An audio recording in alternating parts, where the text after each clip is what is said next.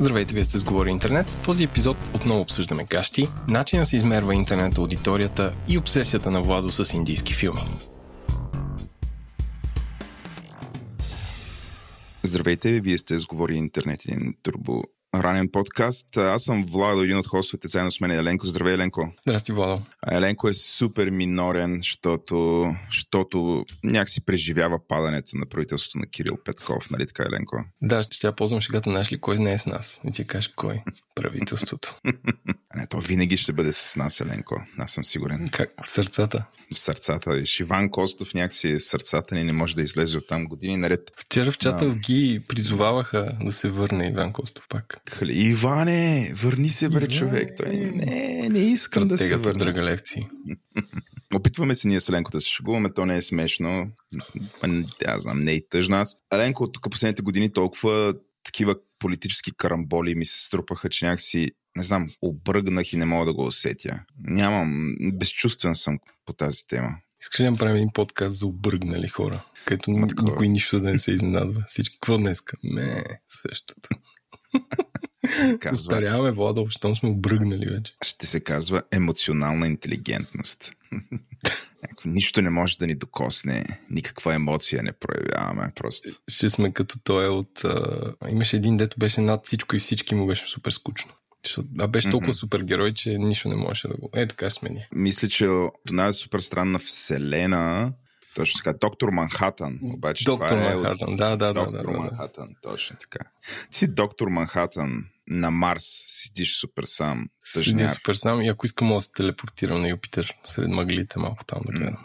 Да, строиш си. Строиш си подкаст, империята и прочее. Добре, сега ще ги закачки да обявиме темата на броя. А, както сте прочели, ще си говорим за мерене на аудитория. Мерене на аудитория тук населенко имаме предвид а, тези услуги, които позволяват на медиите или въобще компаниите, които правят бизнес чрез вебсайтове, апове, мобилни вебсайтове, да разберат аджипа колко хора отиват, идват на техните сайтове, какви са те, какво правят там. И също така потенциалните рекламодатели, които купуват такива данни, за да разберат всъщност къде е истината разговорът ни е с Веселин Ангелов, който, как да го кажем, той, той представлява Gemios в България. Gemios е една от големите агенции, които се занимават именно с това. Вие знаете, че с Еленко е една от сериозните теми за нас и много важните теми за нас е всъщност как биваме по някакъв начин следени онлайн, следят ли ни и прочее. Това не е такъв разговор. Тоест,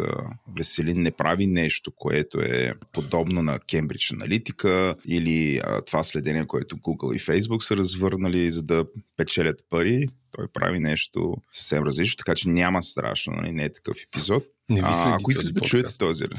да, да, да. А, ако искате да чуете разговора, превъртете около час напред в бъдещето и там стартираме ние с Селенко. Но преди това, с Селенко имаме малко хаоскипинг. Искаме да благодарим на различни хора и компании. Като начало искаме да благодарим на всички патрони на Говори Интернет. Това са хора и физически лица, които подкрепят Говори Интернет и мрежата на Говори Интернет в платформата Patreon. Ако ви искате да подкрепите Говори Интернет, някакси ценно ви е това, което ние с Селенко правим. Или просто е така, имате ни излишни пари по време на глобална финансова криза. Елете на сайта ни говори-интернет.com, там има един бутон Patreon, цъкате го, попадате на страница с най-различните подкасти в нашата мрежа. Ако изберете си някой от тях или нашия подкаст, който може би най-популярният тир е приятел на шоуто ги и ще се видим в а, нашия Discord сервер. Обаче сега също имаме и да благодарим на камера други компании. Еленко, ти си тук. Това е твоя гимик. Искам да благодаря на SiteGround, които ни подкрепят от самото начало, Текст, което също ни подкрепят от самото начало. Sendinblue, който е най-големият европейски маркетинг софтуер, който помага на повече от 300 000 бизнеса, но отделно от а, това, което ми е написано, си говорим с, мисля, че да му объркам длъжността Мари, който си разменяме някои мейли и прави впечатление, че е супер готин пич. DFBG, които са най-големия български джобборд, които вече обявиха своята конференция а, All in One, която е през август и имате 20% отстъпка, ако използвате кода, който ще сложим в бележките на шоуто. А, разбира се, плаща се електронно и билет електронен. Проверете лекторите. Няма да ви казвам големи тайни, освен че един от водещите на този подкаст май ще е лектор с другата си шапка там. Тук сега той mm. кима на камерата, този водещ. Mm-hmm. Продължава Аз да съм кима. лектор. Ще говориш Аз за ще етичен лектор. AI. Изненада, Еленко. Еми, доста Изненада. етично от твоя страна. Еми, това бяха. Така че благодарим на тези компании, които ни подкрепят. И Владо, ти си с меметата.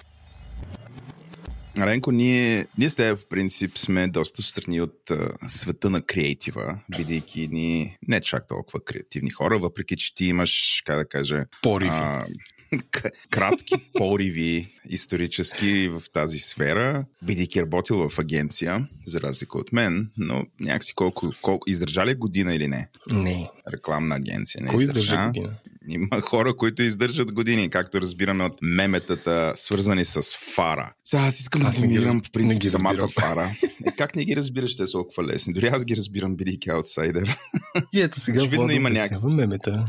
Не, не, не, не, не, няма да рискувам да обяснявам меме по меме. Но фара, доколкото разбирам, сега ето, примерно, обяснение от човек, който не, не е в индустрията, какво е фара? Фара, както аз го разбирам, е организацията, която по някакъв начин представлява агенциите, които се занимават с рекламен креатив в България. Може би и повече, но някакси аз с това го свързвам. Мисля, че и медиите, медийните агенции също. Има някакви награди за такива. Сигурни. М, Ама това някакси... Явно медийните агенции не се продават добре, защото не остава фокуса. Обикновено Варкала е свързан по някакъв начин с креатива и Фара организира веднъж на година нещо като, не знам какво наречем, награди, конференция, среща, която обикновено не се случва в София. Исторически се случваше в Албена, дори ние с Еленко сме ходили там. Аз си спомням, Еленко имаше едно старо пунто и се накачувахме четири човека и тръгвахме и в Шумен ядяхме в Хепито и въобще беше цяло приключение да стигнем до Албена. Буквално си 10 часа това до Албена и там отиваш и плъзваш по хотели, забавно е, има някакви лекции. Всъщност основното нещо, което се занимаваха е да ни събират от плажовете, но после се връщаш и кажеш, о, много интересни неща. Видях и така нататък. Това нещо не е умряло, но се случва, доколкото разбирам, в Пловдив. И Където няма плажа. време на време, където няма плажове, но е горещо като на морето. Като се напиче като каманяк. И, сега, що те са тук? Последната фара е така доста мемевентфул, защото генерира ужасно много мемета.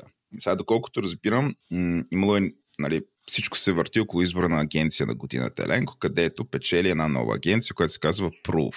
Не знам дали си ги чувал. Proof. Точка. Да, писали сме с тях. Те искаха да, да рекламираме един продукт, но нещо не се разбрахме. Браво. И а, изпуснал си агенция на годината. Браво, Елен. Ето, без да такова, виж, без, доста, доста NDA friendly statement. NDA, Лени Доксара. И, доколкото разбирам, се създава една полемика, която е един вид справедливо ли е тази агенция да спечели или не.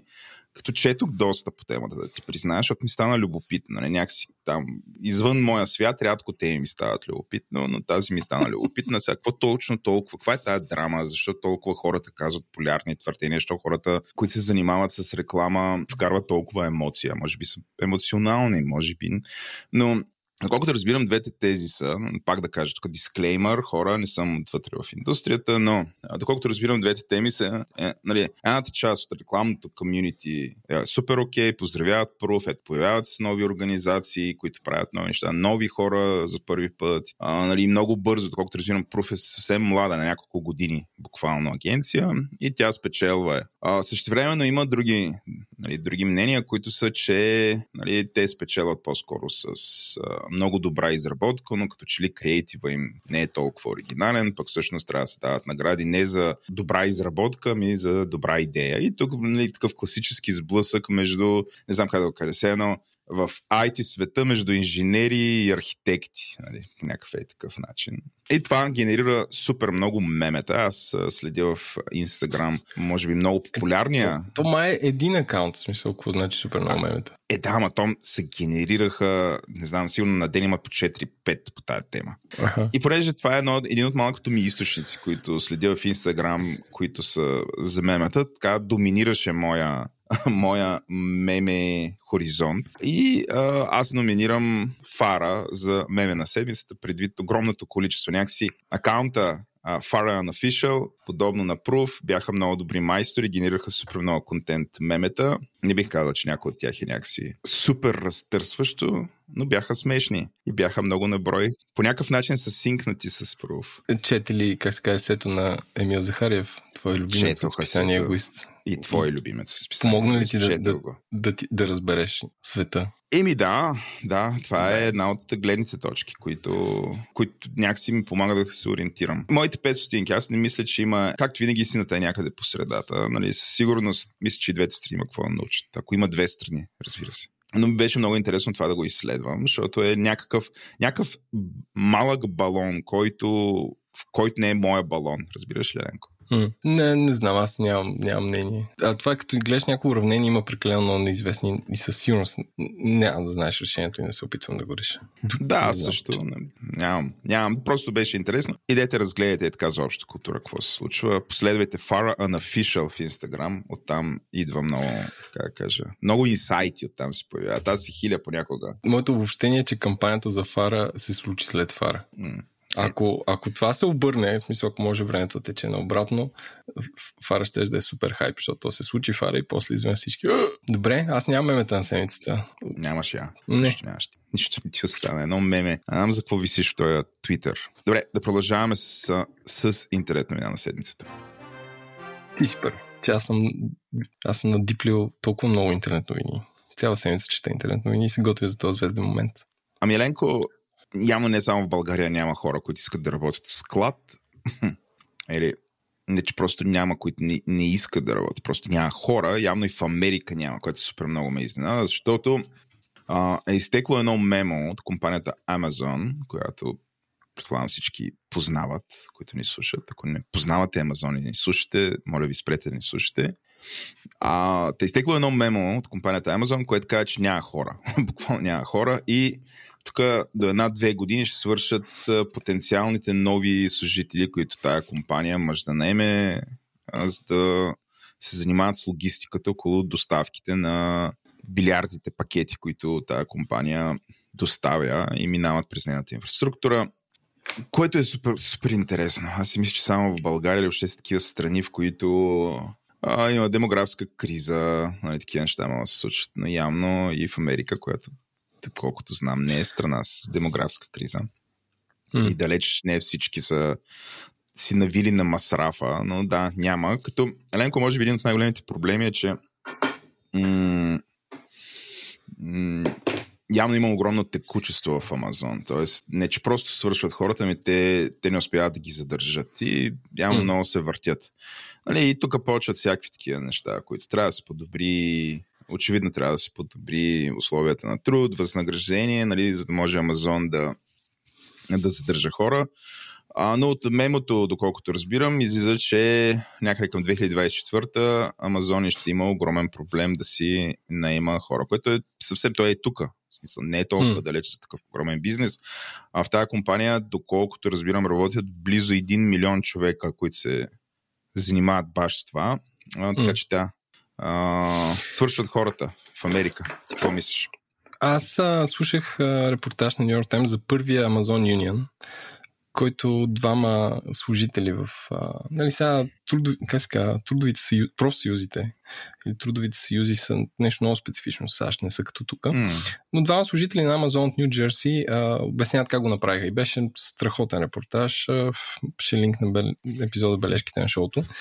И всъщност те разказваха, които са основали този съюз, а, че реално чърн рейтът отпадането на служители е заложено в бизнес модела на Амазон. В смисъл, че те нарочно плащат а, а, малко а, и реално един от служителите беше 5-6 години работил в Амазон, като нали, започнал пак от склададжия, после е станал шеф на смяна, после е започнал да организира тренингите на тези служители. И той каза, че нали, аз се изморявам, защото ти а, фащаш, обучаваш ни хора как се работи, нали, той вика, не е кой знае колко сложна работа и виждаш как след 6 месеца те а, тръгват, защото заплатата е ниска, защото нямат а, health benefits, защото по време на COVID са ги карали да работят, нали, това бе повода да се юнионизират. И като цяло е, не знам, потапете в един свят на, на служители на една голяма капиталистическа компания, които, нали, като слушам този репортинг на Нью Йорк Таймс, си казвам, ей, боже, бих искал и тук да има такъв репортинг за, примерно, да знам, някакви хора, които работят така монотонна работа и не са малко. Един пример, че тая работа е важна, е, пример, може да съдиш по билборд кампанията в момента в а, а, София, където се рекламира позицията склададжия с стартова заплата 1700 и знам колко лева чисто и се рекламира, че до там две години става 2300 или до, до 18 месеца, нещо такова.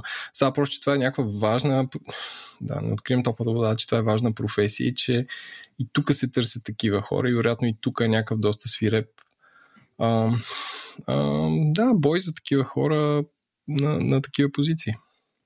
Mm-hmm.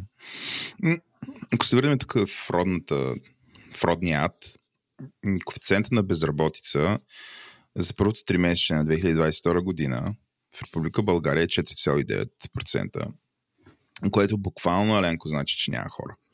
А, аз да. в далечни години, когато бях студент в УНСС и учих економикс, това, което ни учиха е, че ако безработицата спадне под 6%, това означава, че се наемат вече хора, които реално нямат качества да вършат каквато и да е работа. Нали, общо около 6% от населението а, не е годно за работа. А, нали, нали, но е в тая възраст, в която нали, потенциално може да бъде наето. И това е всъщност доста голям проблем. А, така че да, ако 4,9% е за страната, нали, може да си представиш в София колко е тук на практика безработицата сигурно е около процент. А, то най-вероятно го пише в този доклад в, НСИ. Ме мързи тук е една огромна таблица да, да ровя, а, но а, просто няма хора, няма хора. И сега тук това цялото нещо отваря разговор. Ето, примерно на Амазон, като нали, в този доклад, който аз съм линкнал, интересен е в Vox е, Елете хвърлете на много око нали, за нашите по-десни слушатели да ги успокоя, че не е лява пропаганда, интересен е доклада, хвърлете му око, едно око наистина, но а, а, веднага нали, Амазон почва да говори за това как ще введе автоматизация и така нататък, което а, е много валидно и за България, Ленко. Значи ние като, сега тук пак, нали, дисклеймер, аз, аз работя в ръководя компания, която се занимава с автоматизации на работен процес. А, не с машини, нали, но всякакви процеси, които са от економиката на знанието. И една от моите тези е, че а, малка държава като България, особено с, с демографските специфики, които ние имаме, а в дългосрочен план на е изключително трудно да бъдем конкурентно способни. И да, ще има хора, които някакси ще се оправят сами, ще работят от вкъщи, ще работят за малки компании. Но ако говорим като цяло, нали, българските предприятия, за да бъдат конкурентно способни, те няма как да лежат на тая идея, че всъщност те са конкурентно способни заради ам, ниските заплати, които, които дават. Няма как това да продължи в дългосрочен план. Ам, mm. Той сега е безсмислено. А, а, единственият начин да оцелят предприятията тук е да, ста, да са изключително иновативни. Това означава да имат много високо ниво на автоматизация. В противен случай, а, особено в економиката на знанието, съвсем различни дестинации са и държави, юрисдикции, те са насочени по такъв начин, че а, имат много повече хора с по-добро, по-добро, с по-състезателно компенсиране, възнаграждение с тези хора. А, и малко по малко, нали, каквито и предимства да имаме ние тук, а, те ще бъдат а, загубени. А, така че един призив нали, към компаниите, които ни слушат, инвестирайте и мърдайте високо value chain, създайте собствени продукти, а, това, което Еленко обича да казва често, че в България има много, много IT, много малко IP, работете това да се променя, защото в противен случай, в противен случай ние ще станем един а, малък суровинен предатък, който става все по все по-малък и незначителен някъде там под линия. Та, тая новина за Амазон, на това нещо ме наведе на тези размисли, Еленко. Mm. Давам ти, давам ти думата сега. Те да кажеш първата си новина ти от нашите 6 новини. А, да, моята първа новина е, че а, давно сме говорили за любимата компания на този подкаст, има Facebook.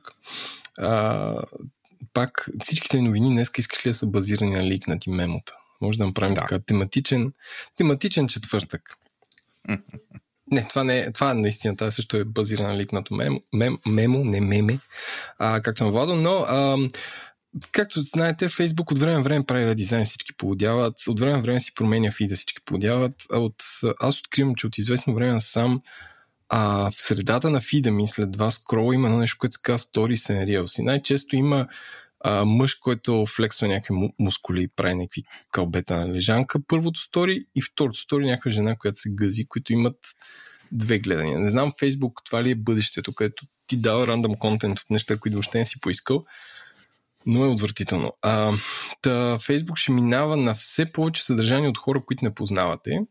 Ще се тиктокифицира, защото а, последните тенденции показват, че а, TikTok а, взема внимание, т.е. време, което хората го гледат, едновременно и от а, YouTube и от Facebook.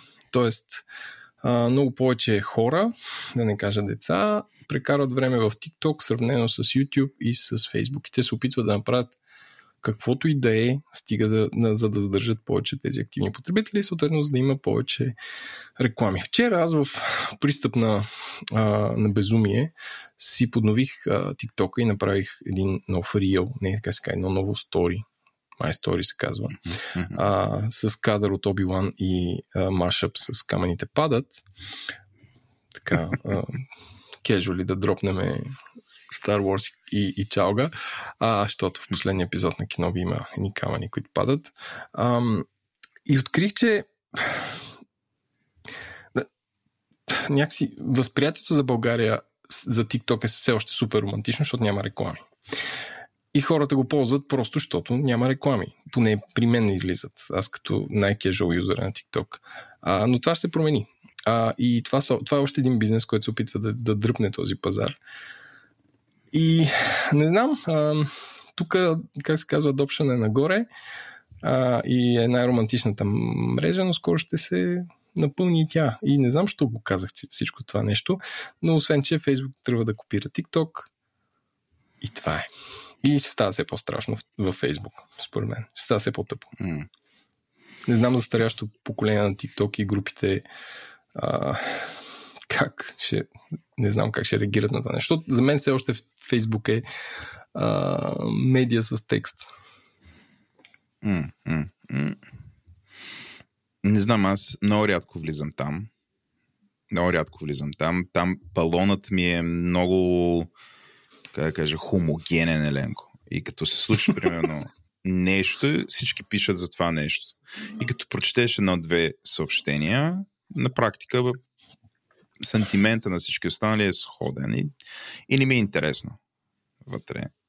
Да не говорим, че всички тия проблеми, които ги репортваме през годините, нали, имат някакво отражение върху доверието ми към тази социална медия. Разбирам техните опити по някакъв начин да са отново релевантни към младите хора.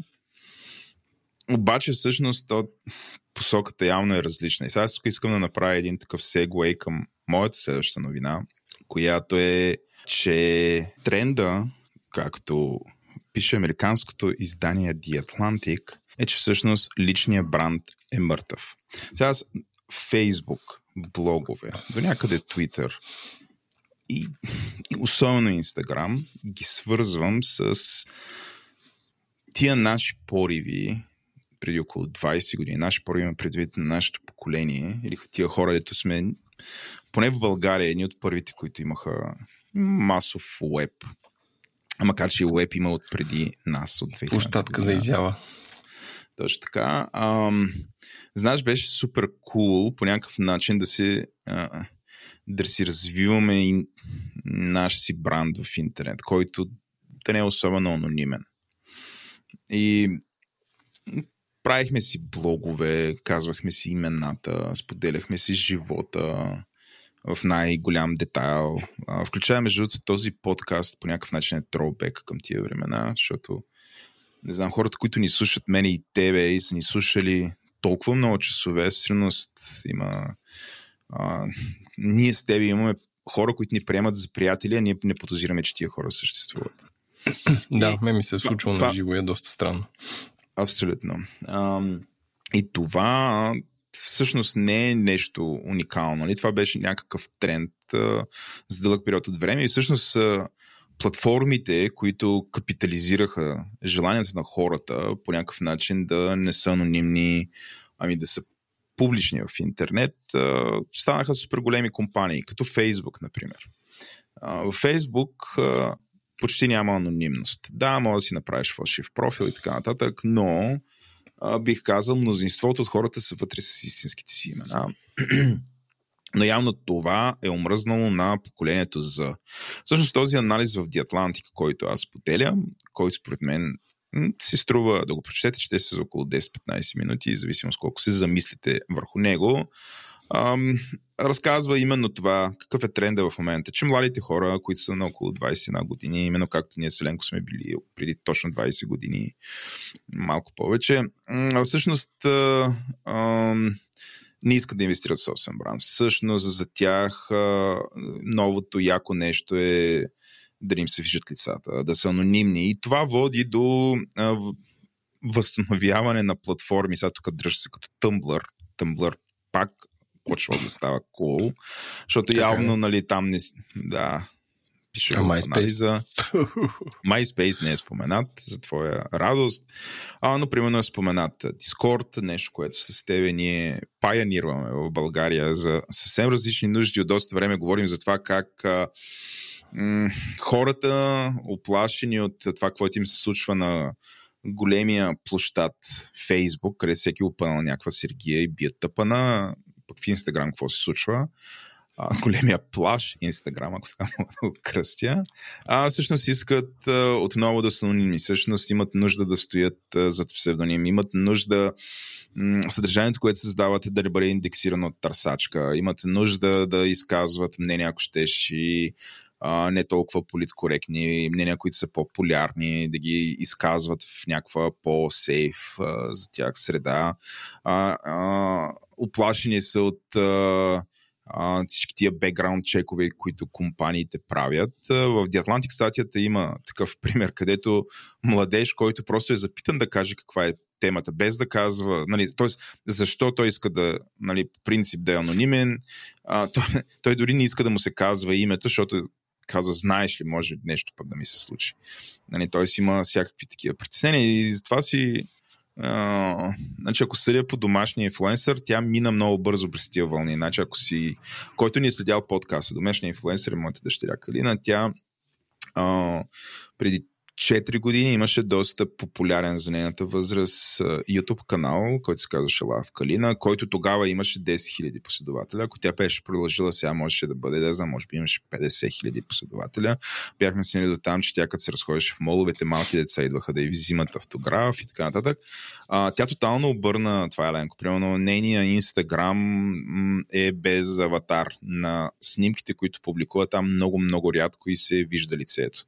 И аз не мисля, че тя го прави, защото има страх от, а, от това, че някакъв HR някога ще ти прави бекграунд чек. По-скоро това е cool. По-скоро младите хора това го правят и някакси тя се вписва в а, тази анонимност. А, mm.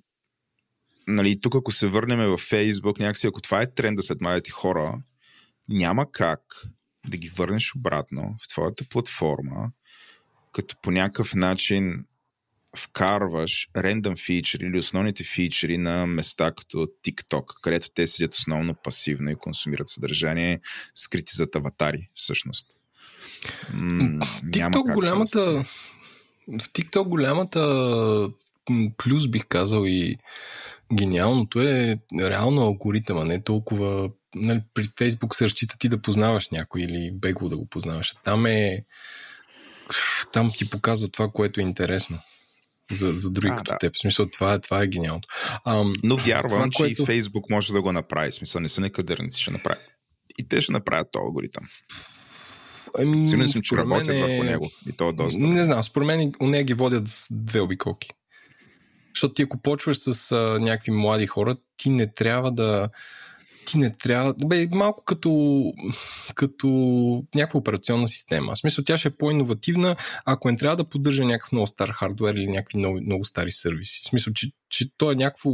Цялата тая сланина, която се е натрупала през годините, ня, няма в TikTok. Там се ги интересува само някаква определена аудитория, която е по-малка. Защото във Facebook е, опитай се да изтриеш е, опитай се да изтриеш групите, да ги махнеш, защото то е много пенсионерско. А, опитай се да изтриеш, а, нали, да, да пробутваш съдържание при положение, че хората си публикуват снимки на плаши бебета. Нали. В TikTok е доста по... Та, та цяла работа, цялата тази функция, която се върши от Facebook я няма и точно затова могат да, да иновират и да движат по-напред.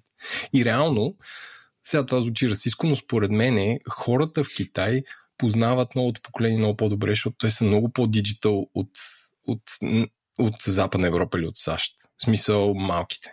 И самия продукт е направен за едно ново поколение, което в Европа и САЩ е, още не е дошло. В смисъл, тази част на света дърпа от към а, разбиране на какво търсят Digital Native хората.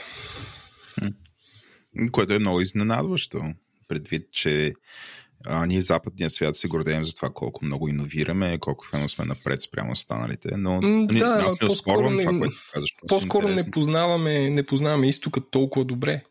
Нали, аз не съм чайна аналист, но според мен хората там, нали, представи си един, един концерт на кей-поп група. Няма такива концерти на изток.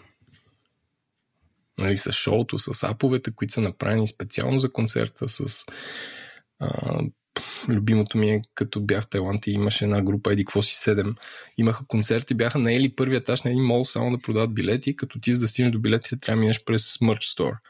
М. Сигурно съм го разказвал това, това в този подкаст. Не, не, не. Но имаше пинакъла на мърча, да речем билетите бяха, колко и смятахме, 100 долара за концерта. Mm-hmm. Пинакъла на мърча беше лампа, така като USB лампа, като представи си полицейска, не, като на те на летището, дето са дават път на самолети, нали, с едни светещи палки. Представи си такова нещо. Да, да, да. Такава лампа, в която ти като си инсталираш а, апа на съответната бой, бойбенда, а, тя се синква с твоя билет в кой сектор на стадиона е. М. И в съответното парче, когато се изпълнява, тя прави лайт шоу, така че да, да се прави хората са реално юнитите в едно много голямо лайт шоу на стадиона, което ти виж каква технология имаш. Имаш група, която се харесва от хората, хора, които си купили билет, хора, които си купили мерчендайз, тази лампа можеше да я ползваш едва ли не основната й функция е само за този концерт, защото в толкова часа на тая дата в този, в този стадион ще свети по определен начин, който е вързан с приложението на групата, което всеки фен има, и с мястото ти конкретно в този стадион. Тоест ти ставаш една клетка от Excel на някаква много голяма шоу програма. И това ме впечатли, защото, айде, концерта беше 100 долара, лампите бяха 50-60. Уау. Това е add-on sales. И ти ако си фен, ако не си купиш това нещо. Нали, къде го има това на Запад? Няма го. В смисъл, там познават хората как, как са. Смисъл, не хората, младите. И самата идея, че такива групи като BTS и другите достигат до целия свят, до младите хора от целия свят по-лесно, отколкото Ed Sheeran е показателна. Бу, какъв, какъв импров направих тук. Чак се Тръгнахме от uh, The Personal Brand is Dead. Стигнахме до Ed Sheeran и... Не, ама стигаме до това, че ти си клетка в. Excel, нали? Това може би е също такова нещо. Това е personal brand, е, че харесваш BTS. Е, Ленко, клетка в Excel, това е толкова 90-тарско. Клетчица. Трябва да казваме, сега си триплет в knowledge базата. Виж как по-хубаво звучи. Айде сега дропна нещо. Какво е трипле да влада? Няма значение хората да прочитат сами. Никой вече не съхранява неща в Excel, Ленко. Всички ги съхраняват в knowledge бази, използват графи, Да, съвсем различни модели за събиране на данни така нататък. Добре, а, радвам се, че тази моя новина предизвика такива дълбоки размисли, размисли и в теб и в мен, но съм сигурен, че ти си подготвил някакви такива неща. Мгм. Давай. Две в едно. Значи, Владо, знаеш ли, че Демократичната партия на САЩ иска Знам. да въведат общ стандарт за зареждане на устройства? Да, знам. Аз се очаквах да е? слушаш тази новина. Той знаеш ли? Lightning е. Lightning. Lightning порт е, нали така? Не, зарядно за Е. стара Nokia. Тясното зарядно. Тънко, тънкото зарядно за Nokia. Ма наистина ли е Ленко? Сигурен да. си. Виж сега, ти абсолютно ти си като Джулиан Асанджа, не, ти си като е, Едвард Сноудъна на борбата срещу USB Type-C. Абсолютно с такива бодри крачки вървиш към силно мемифициране по тази тема. Ето, искам да кажа, че ако не беше Салмон Паси, нямаше Паси. Успяха, семейство Паси промениха света към едно по-добро бъдеще. Цялото опасано в USB-C. аз, си, аз си татуирам. А, те тук на, на някакво видимо място на ръката, на, на дясната ръка, отвътре на лакътя, не, от къска, на сгъвката на лакътя, ще има щит. Такъв щит отзад селенови рога и два USB кабела такива се пресичат, като змии ги усукват и отдолу ще пише на латински Unicum Standardum Chargere. Аз по-скоро си те представях по съвсем различен начин. Сещаш се тая икона на Свети Георги убива дракона. Ти ще си Свети Еленко, да. Качен върху летиш обаче като... И с грамотевица. С грамотевица удряш един USB кабел, който някакси се омотал така омотал се в краката ти и отворил гадната си мръсна уста, паст и ти му шибваш с светкавицата USB кабела, с един, буквално с Lightning Bolt. Виж колко аз добре си получава. Не, не забравяй, че аз съм uh, wireless charging aficionado и, и моя свети Георги ще има нещо като ultrasonic weapon, което си, allegedly се използва от Русия и Китай. Същото ще, ще убие така кабелите. С не бе, Ленко, не схвана шегата ми. Ако хвърляш светкавица, светкавица Lightning, виждаш ли? Те ще налага се да... тази дълбока шега, да. Дълбока шега. А, добре, да видим какво ще стане в Штатите. Да видим какво ще стане в Штатите. Пак кажи. Кажи Европейския съюз, че аз мога да ти знам. Вече ти знам опорните ти точки, да не ги нарека опорни. А, това спира иновацията. Европейски съюз не трябва да е продукт дизайнер. А, ще доведе до несигурност, до несъвместимост, ще стане хаос. Да. мизерия. В момента хората, които ни слушат аз, аз си ги представям, пишат, Боже, идва края на света. се, се разбягали се. Аз време време разказвам за тази драма на такива хора, които са, не са в нашия бъбъл. И ти казвам, ама вие за какво говорите? Какво е? Това ли са ви проблемите? Айде, моята 5 минутка за USB-C тази седмица прескача. Така, минаваме на другата, другата любима тема. А, Google Hate. Беше време. Така, чакай да си поема въздух. Поеми. Така, Владо, в iOS 16, новата операционна система на Apple, така. ще има нова технология, а, която ще издава един временен токен. Това е такова Mumble Mumble Technology, mm-hmm. който за сайтовете, които го имплементират, че гарантира, че си истински човек и ще решава и ще прескача капчи. Тоест тези ребуси, които решаваш. Mm-hmm. Което вече аз няма с моя брилянтен ум да работя безплатно за image recognition на Google, да им разпознавам по картите кое е светофар, кое е кое е автобус, кое е лодка и кое е порта.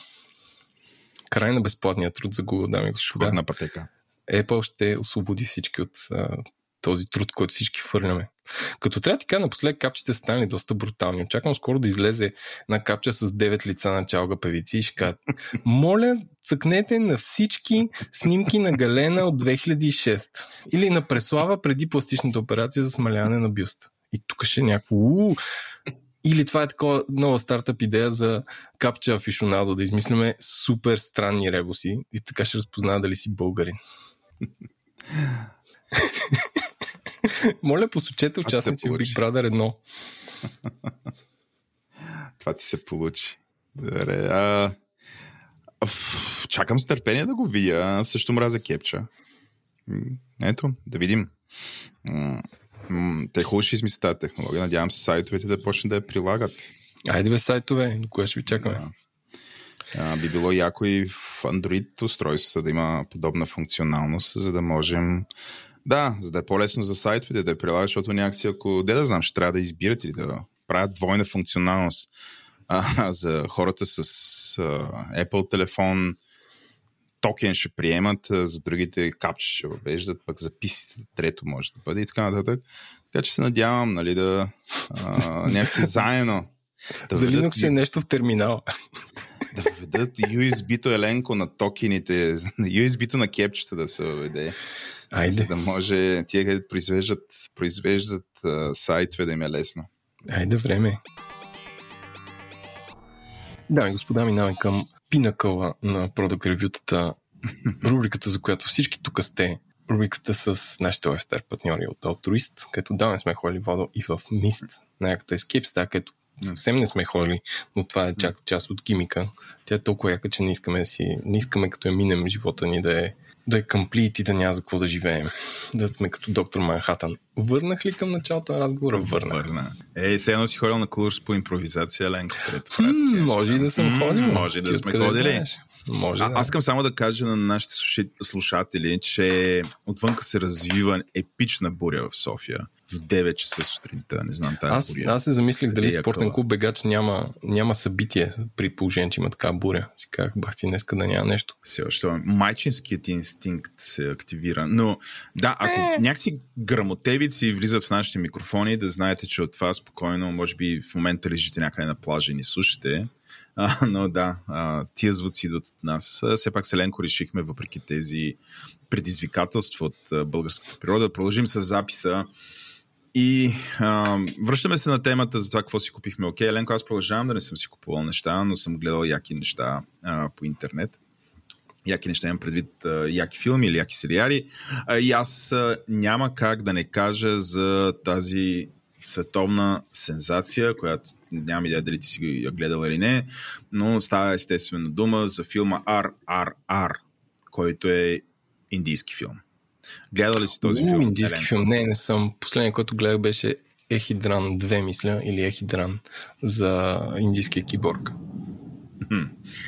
Ами аз мисля, че пред този филм бледнеят всички други индийски филми, а и доста западни филми. Това е, може би, най-over the top филма. Нещо като ако се сетиш супер, как да ги супер екшен героите на 80-те и на 90-те, а, тая се откавици как удари. Чай сега да има от младост до тук за колко ще дойде. 2, 3, 4, 5, 6, 7, 8. А, дойде и тук. Дойде, значи е 8 секунди. Значи 8 секунди по 300. Айде, аз малко бавно броях. Ама делят ни 4-5 км. Ренко, видя ли смисъл? Това е... Вау! Две, три, четири, пет, шест, седем. Дойде. На 7 секунди. Отличава се, Владо. Ще да, живее. Доказва, доказано. Интернет е по-бърз от, от грамотевиците. Интернет е по-бърз от звука. Виж, това е практически експеримент за първи път в световен подкаст. Какво ще кажеш? Двама души на около 5 км един от друг броят между светкайци и грамотевици. Ето, това е. Уж сме си в, офис, в офисите, в хом офисите, но уютно и пак сме подложени на елементите на природа. Казвай сега за индийския филм, хората тук вече са го изтеглили през Pirate Индийския филм е 3 часа, няма нужда да го теглите, има го в Netflix, което също е много приятен бонус. А, индийския филм има всичко от това, което ние като чуем Боливуд се сещаме. Има невероятни танци, има невероятни песни, има невероятни битки. Три часа е, в смисъл, супер щедри са. А, някакси в този филм се вкарани сюжета на 4-5 други филма. Това е, може би, най-over the top филма, който съм гледал последните колко? Десетина години. А, филма е епичен. Според мен е идеален да бъде гледан семейно а, има няколко така по- тежки сцени, имам предвид, има насилие, бият се и така нататък. Но, примерно, ако имате тинейджър, както в моя случай, а, това беше семейен филм, който гледахме. Mm-hmm. А, има ли беше, а, мисля, че няма кръв. Или ако има е минимално, но има, има, има смърт. А, обаче, нали, тя е, как кажа, а, стилизирана е. Скука. Някой не танцува. Скука. Но а, сега този филм стана супер известен и беше меме заради един от танците си. Вътре има два епични танца. Първият танц, който ще видите, който се случва, може би на първия половин час или някъде в рамките на, пър... на първата една трета от филма, който значи първите, първия час. Такъв танц не съм виждал, Ленко. Нямам идея как тия хора го танцуват това. Но само заради това се струва да гледате този филм. Добре. А, така че Р, Р, Р, което като отворите филма, някъде на втория час ще разберете какво значи Р, Р, Р. Да. А, приятно гледане, Еленко, аз винаги си мислех, че ще го гледаме заедно с теб, защото много такова... Ими, пак не съм канен. А, пак не си канен, да. А, гледа го с а, тясното ми семейство, ти си в малко по-широкото ми семейство. Това е от мен, хора. А, благодарете ми после а, или напишете ни в, в Twitter. а, какво мислите за този филм? Ти си купил две неща.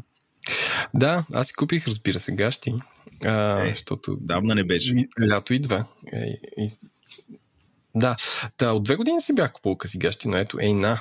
А, аз си купих така наречените Patagonia Quandary Shorts, които са шорти от, най- от полиестер, т.е. не изкуствена, т.е. изкуствена материя, които са стречи-стречи и са много удобни за дълги преходи или просто ако искате да, да изхвърлите букука. Не, не, за, не за официални срещи, casual шорти са. Абе би ги ревюирал като тези гащи са направени добре. Просто, защото човек като си купува гащи не е много придирчив, каже, а, някакви гащи или дънките горе-долу имаш някакви очаквания, но къси панталони, които да са направени добре и да ти служат дълго, защото аз имам и други гащи Патагония, които са на сигурно 5 години, които си носят с голям кеф и не са мръднали или са мръднали по такъв начин, че стават все по-добри, леко, леко изтъркани от органичен памук. Тези не са от органичен памук имат два, джоба с цип, да си слагате супер ценни неща, като вашия Google Pixel, а, джоб за стотинки, да си слагате стотинките, които са на изчезване тези джобове според мене, но тези гащи са супер и са на 50% off в Basecamp. Това продукто ревю не е спонсорирано от магазин Basecamp на околовръстен път. Това е едното нещо. Чакай. И другото Ако нещо аз, е... Чакай, чакай. Ако аз Чакам. бих ревюирал а, тези гащи, знаеш как би ги ревюирал? Как? Хора, ако искате да изгледате като... Да, хора, ако искате да изглеждате като спонж боб квадратни гащи, купете си тези гащи. Да. Така е. Так. Но, да. Надявам се на SpongeBob да му, SpongeBob да му е Спонжоп. на SpongeBob да му е а, а, удобен клина или какво там носи. Второто нещо, което е по-скоро а, нашият подкаст бизнес ревюира за вас. Най-новите микрофони, защото ние сме се увъртели. А, това е микрофона Zoom F2 BT, като F2 е модела, а BT е, означава, че има Bluetooth, има и Zoom F2 без BT. А, Дами и господа, това е микрофон брошка. Знам, че абсолютно всички от вас, които слушат този подкаст, записват подкасти, се интервюират и се интересуват.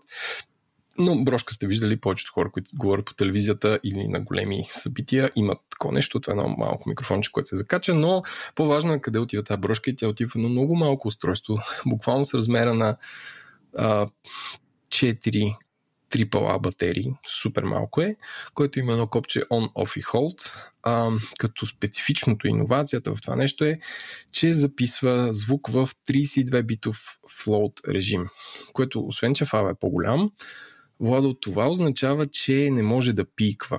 Тоест, ти няма нужда да регулираш нивото на чувствителност на микрофона, защото а, ако в момента с тебе записваме с супер качествени микрофони с 16 битов, а, 16 битова дискретизация на звука, това е а, полето на синусоидата е два пъти по-голямо. Това означава, че звука може да е много по-силен без да се изкриви.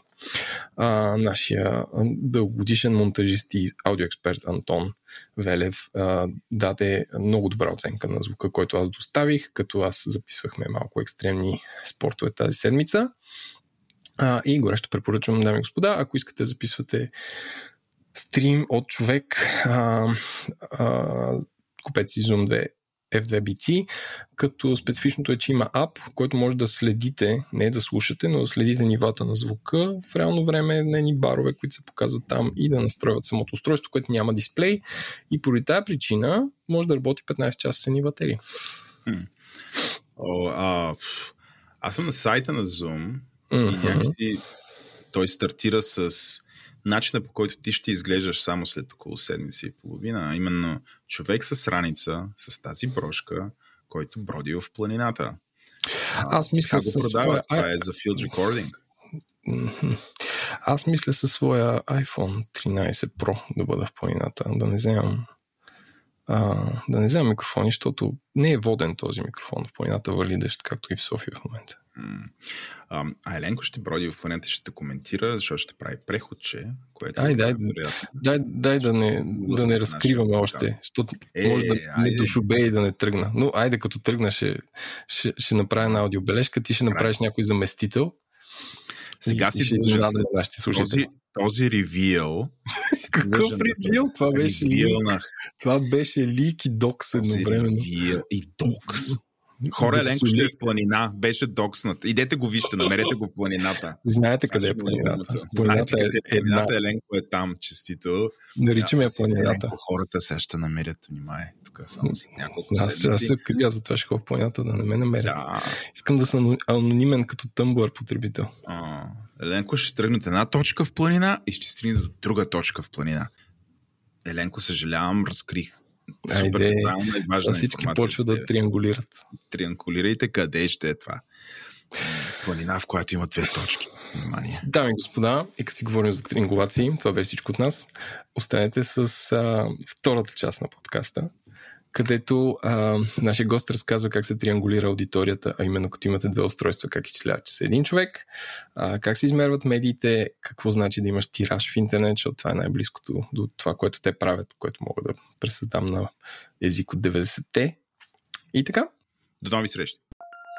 Този брой достига до вас благодарение на SiteGround. Освен нашата признателност в началото и края на епизода, тази седмица искаме да ви кажем за интересни и отворени позиции при тях. Техният дизайн екип търси двама души. Това са веб дизайнер, който трябва да има над 4 години опит и отделно от това UX или UI дизайнер, т.е. User Experience, User Interface, който е в същия екип.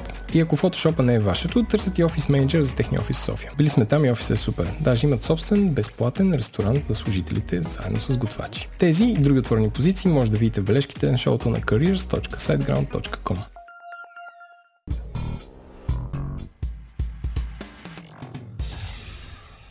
Здравейте, дами и господа! Това е втората част на Говори Интернет, като темата, която сме избрали този брой, а, си я мислим отдавна, но сега има шанса да я реализираме. Това е за измерването на интернет аудиторията. Една от задачите на тази тема е да ви, да ви обясни защо е важно това нещо и дори да не се интересувате някой измерва ли ви, защо ви измерва, как това влияе на интернет бизнеса и оттам на интернет сайтовете, които ползвате като жители на а, една сравнително малка държава, която има своите специфичности. Нашия гост е Веселин Ангелов, който работи за полската, нали, полска компания Gemius, които са, а, които са, как, Владо, как да кажа? С мен е Владо, разбира се. Съм тук, разбира се което е, може би, най-голямата компания, която измерва аудитория в България и мисля, че е в източна Европа. Не знам дали е справедливо се каже. Веселин ще каже здравей. Здрасти. А, да, благодаря, че попитахте. а, значи, да, компанията, нека да, да ви я представя с няколко цифри, а, работи в над 35 държави предимно а, в региона на Централна и Източна Европа, но а, ние сме и официалната измерваща компания в Белгия, Люксембург, Португалия, Дания и много други държави. Работят в компанията над 1400 човека. А, мериме 250 хиляди домейна, а, обработваме около 20 пентабайта информация. Не знам, знаете ли какво е пентабайт? Сигурно много. Много. Звучи като много. Ужасно много. да. От кога всъщност оперирате в България? Не сме се виждали в, в предни да, казка, медийни реинкарнации на мен и Владо. Прав ли съм? Точно така, да. Аз стартирах декември 2006 в компанията, но реално дейност, самата регистрация на Gemios България от април 2007 като горе-долу и от тогава, от средата на 2007 година, даваме данни за аудиториите в българския интернет. А какво измервате? А, няколко са нещата. Ще се опитам да ги обясна съвсем простичко, за да са ясни на а, аудиторията. Един път измерваме каква е аудиторията, която влиза в а, всеки конкретен вебсайт, като количество, брой хора, не само кукита, което са маркери в браузъра, а хора като нас, тримата.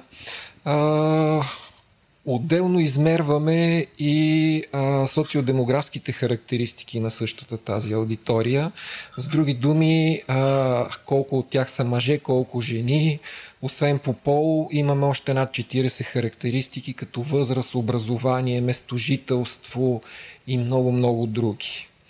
В общи линии, един път измерваме аудиторията на сайтовете, както до тук казах – но когато вие имате една рекламна кампания, на вас не ви е важно само къде да я позиционирате при подходящата за вашия продукт аудитория. Вие искате да знаете и какво се е случило в последствие с самата кампания. Тя дали е достигнала до съответната целева група, към която е насочена.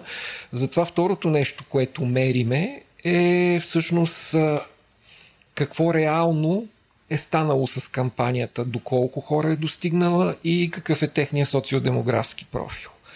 И разбира се, имаме един трети продукт, който пък а, а, помага на пъблишерите да излъчат вашата кампания на правилните хора. Това е AdServer. Аз искам да те върна към първата част на това, което ти каза. А, ти каза, че измервате хората, така както нас тримата. Сега знам, че това е една от най-големите теми а, а, при метриките, всъщност какво реално се мери. Вие имате, а, бих казал, уникална а, в индустрията метрика, което е unique user, нали така я наричахте? Не, за как, съжаление как? много други наши а, колеги ползват думата Unique User. Ние му казваме Real User. Real User, добре. Но не е толкова важно, а, честно казано, как я наричаме. Важна е дефиницията, която седи зад а, да, това. А, аз, аз да кажа защо това е интересно, нали, някакси да го обясним. А, нали, пак, това са мои знания, така от преди 10 на години, но нали, подозирам, че това все още продължава да е тема. А, един от големите сблъсъци е всъщност като се покаже на, кажем, на един менеджер. Нали, той пита, колко, какво се случва с сайта ми, каква аудитория има, и големия въпрос нали, показват се едни цифри, като а, сега тук ще спомена друга компания, коя, с която сме работили, с която имам опит. Това е Нилсен. А, те даваха така наречените браузъри или кукита. Един вид, един вид колко компютъра, колко устройства са достъпили до... А, са заредили този сайт. А, вие обаче не спирате до тук и вие казвате, ние даваме реалните потребители, не просто устройството, Разкажи малко повече всъщност за тази метрика. Как го правите? Каква е методологията, с която нали, решавате проблеми като... Това знам, че ти е любимата тема. Cookie deletion, cookie duplication. Ам, нали, а, имате ли някакъв панел, с който се претегля? Да, а, значи да, всъщност, а, говорейки за кукита, а, един човек, всеки от нас тримата, ако ползва един път телефона си, един път компютъра вкъщи, един път компютъра в службата, ако има а, повече от един браузър на всеки от компютрите си, той може на месец а, да бъде измерен като 10 кукита от различните компании, които го мерят. Това е cookie duplication, нали така? Или да, не? реално имаме да. 10 кукита, за тях седи един, един човек. човек. Да, първи проблем. Имаме и обратния проблем, който напоследък става все по-малък, но това е, представете си, в едно работническо семейство, където имаме а, татко, мама и двете деца пред един компютър в къщи. И а, в смисъл тук пък имаме едно куки с няколко човека. Това вече доста избледня, а, но, но все още го има. А, това, което ние правиме е да отидем от татък кукитата, защото ние, измервайки а, около 400 а, домейна в България, а, месечно измерваме над 15 милиона абсолютно уникални кукита. Е, това означава, че българите сме най-великата нация? А, не, дори честно казано, ние сме някъде в средата, ако вземем, как да е- кажа. Това не, не, Нашия подкаст понякога приема Добре, мога да ви кажа, колкото по-на север отивате, толкова повече кукита седат за всеки а, реален потребител. Това значи, по има повече устройства. Така? Точно така. Тоест по-богати хора имат повече джаджи. Да, повече браузъри. Колкото по-на юг отивате, толкова по-малко хора седат зад едно устройство. А, горе-долу това е. А, как го правим?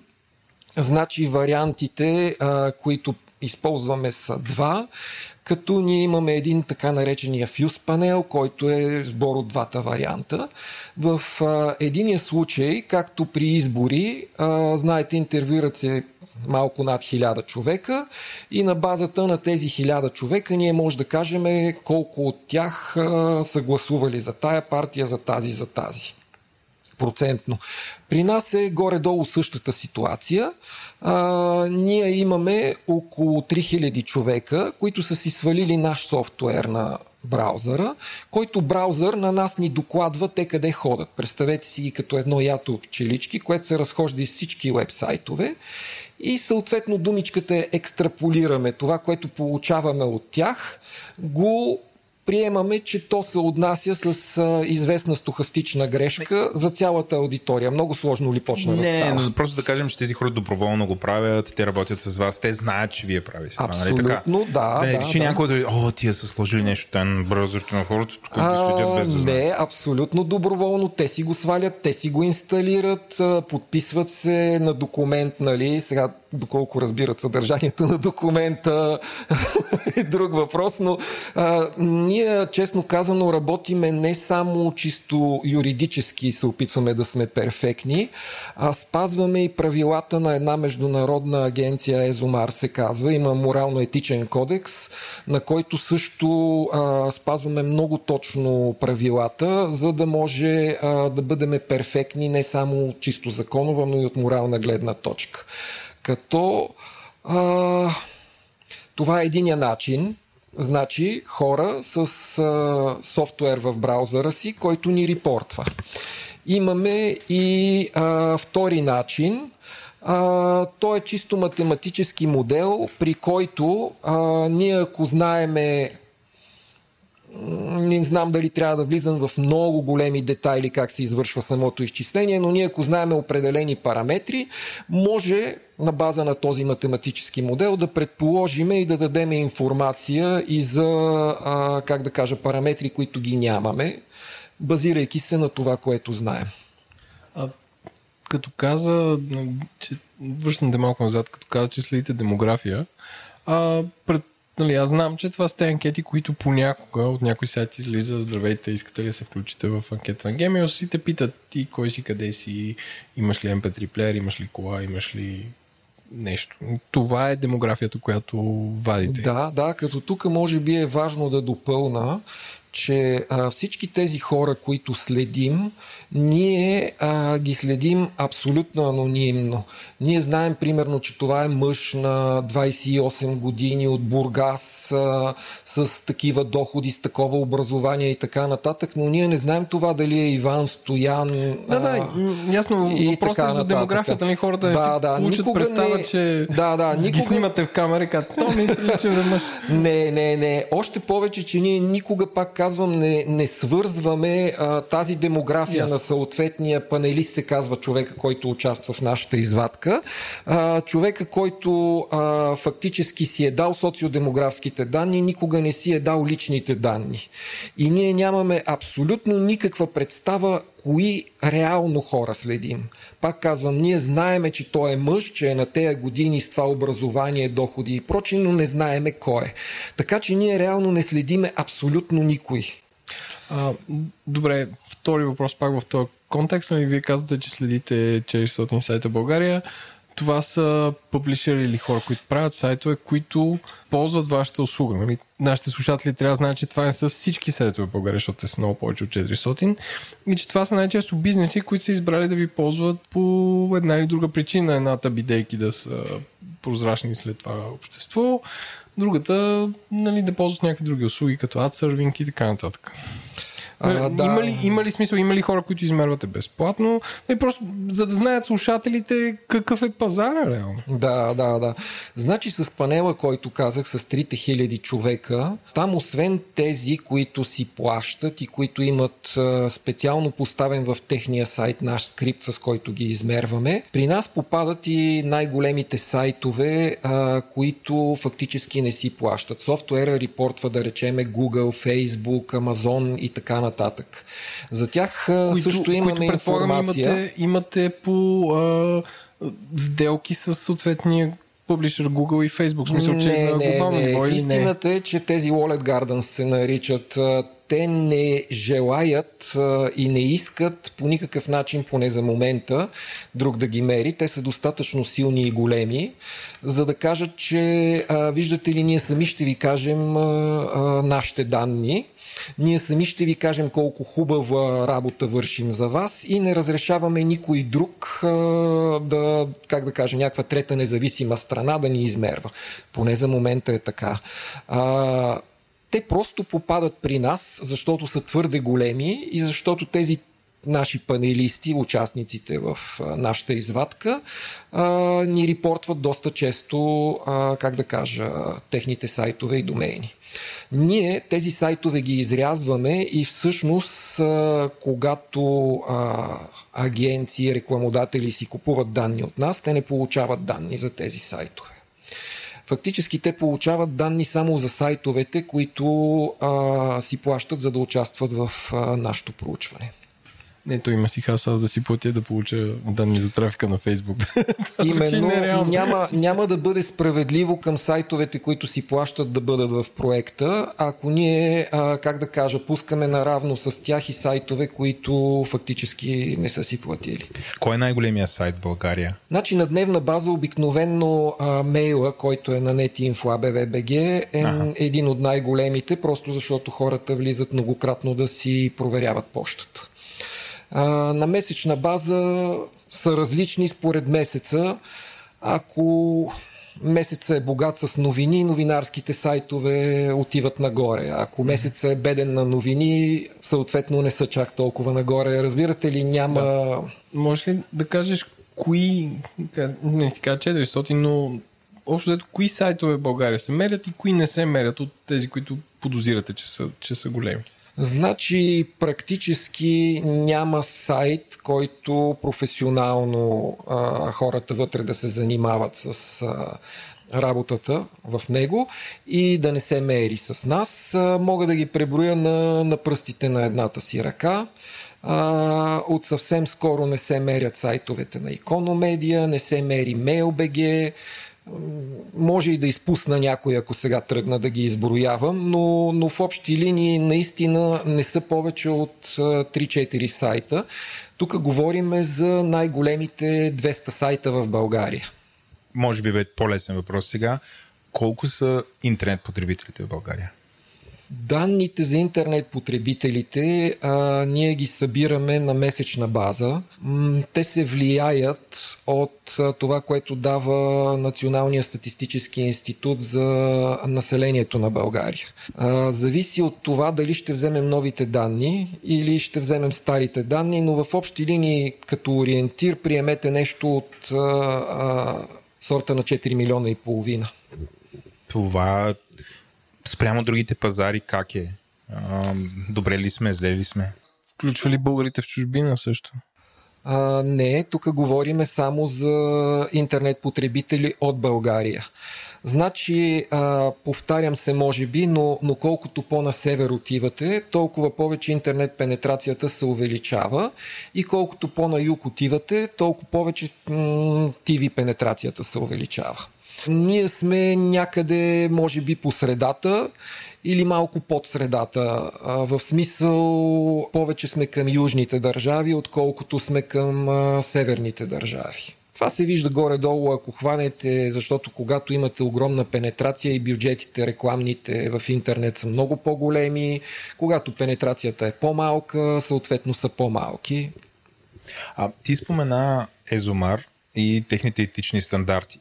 Разкажи какви са те. Сега, това този въпрос го задавам, защото тук последните няколко години ти знаеш скандалите около Кембридж аналитика, големия страх от хората, че биват следени навсякъде и че големите корпорации им открадват данните, профилират ги, продават ги, таргетират ги, следят ги, манипулират ги и така нататък го има. А, и а, а, разкажи малко за Езомар и другото, което е, нали, дължен съм да те попитам такова нещо, е, нали, при условие, че имате, не ви имате някакво знание за поведението на интересите на българските интернет потребители. Има ли а, някакви а, компании, които са искали да закупят а, данни от вас, а, с които да правят такъв вид профилиране на потребителите по начина по който са използвани данни от Facebook, за да може да се направят модели на а,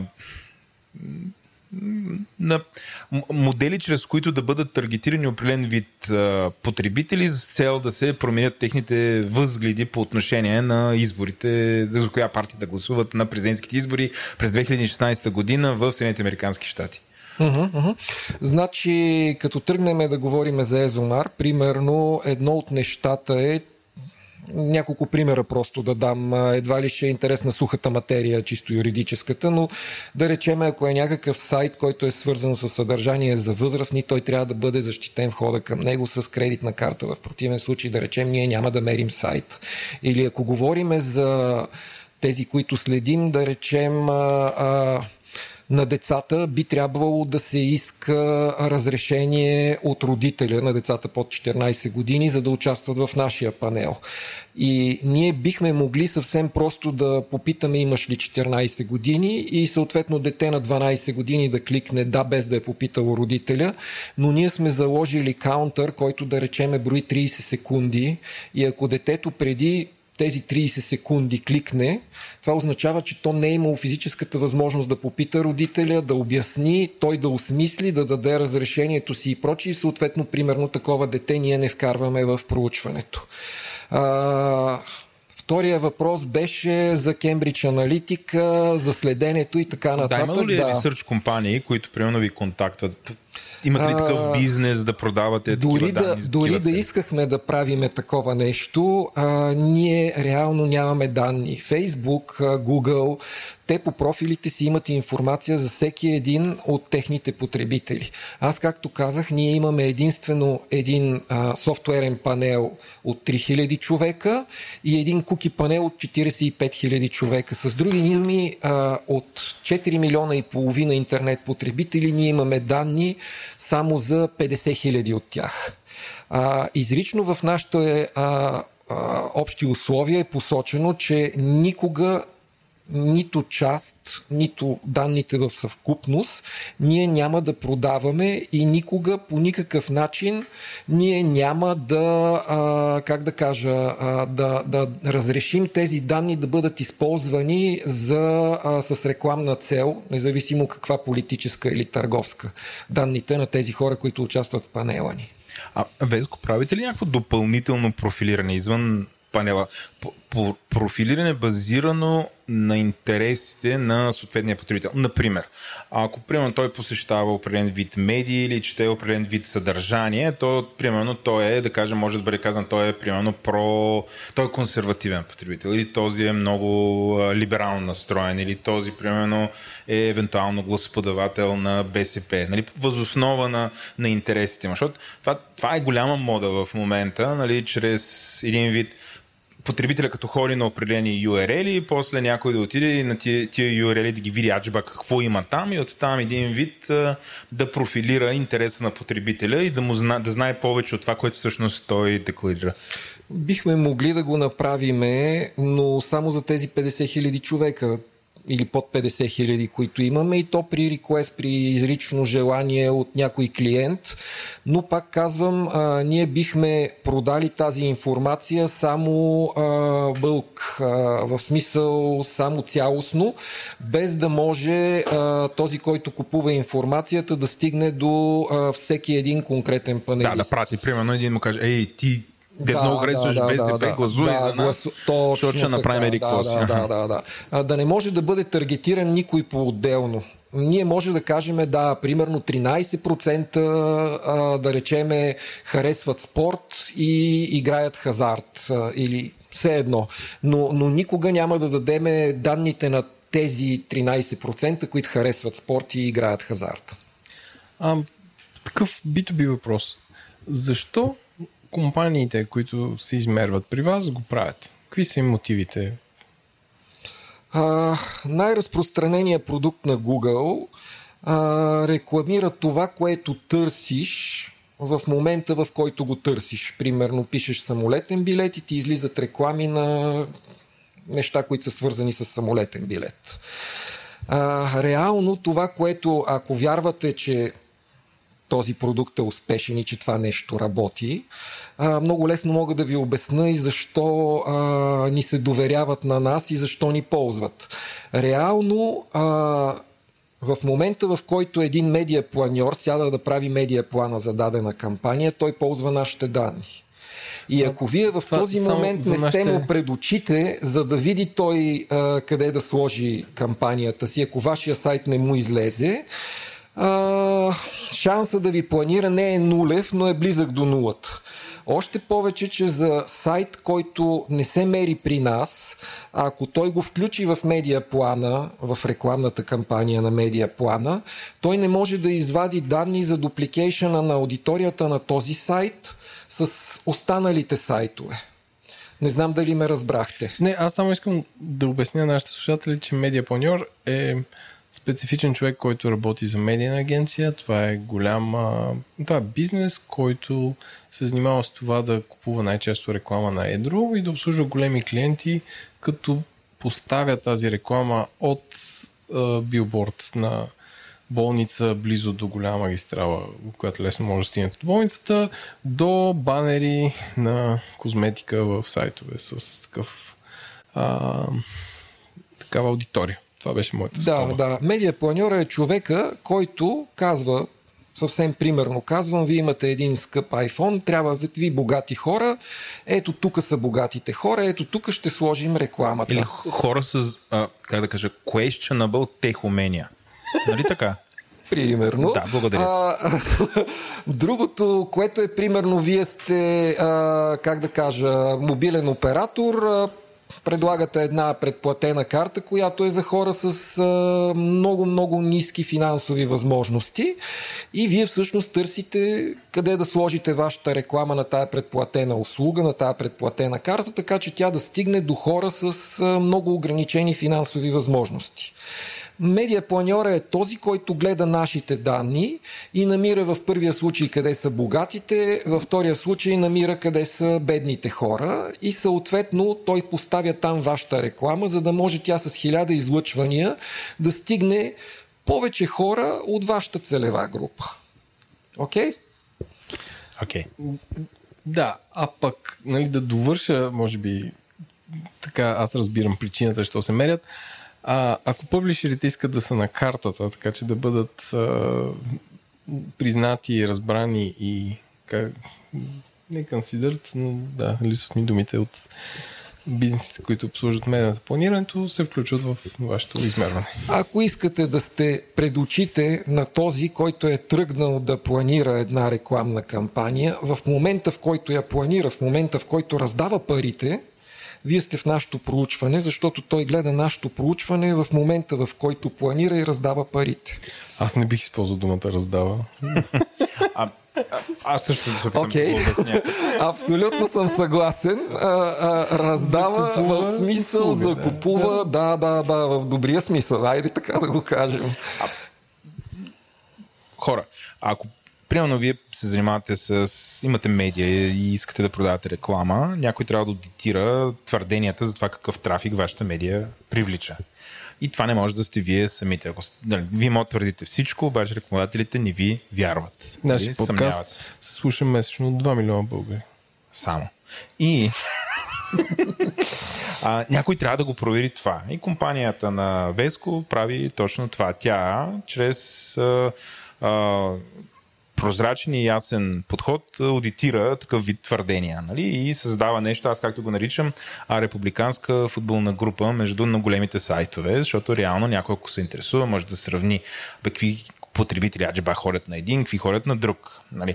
И компаниите го правят, нали, техният инсентив е всъщност да, ако искаме да сме сериозен бизнес, да, ако искаме медиа планьорите, които преди малко Ленко много добре ги обясни, и Веско също, а, по някакъв начин да, да мислят за нас и да ни се доверяват, то ние трябва да участваме там. Тоест нямат, нямат избор. Нали. Останалото е а, нали, всеки може да си направи някаква псевдостатистика на сайта и да твърди някакви милиони, примерно 4 милиона ти казваш, че има българи, някой ще твърди 4 милиона идват при нас. Нали? И а, някой да се излъжи и да отида да купи реклама там и да очаква някакви а, чудеса.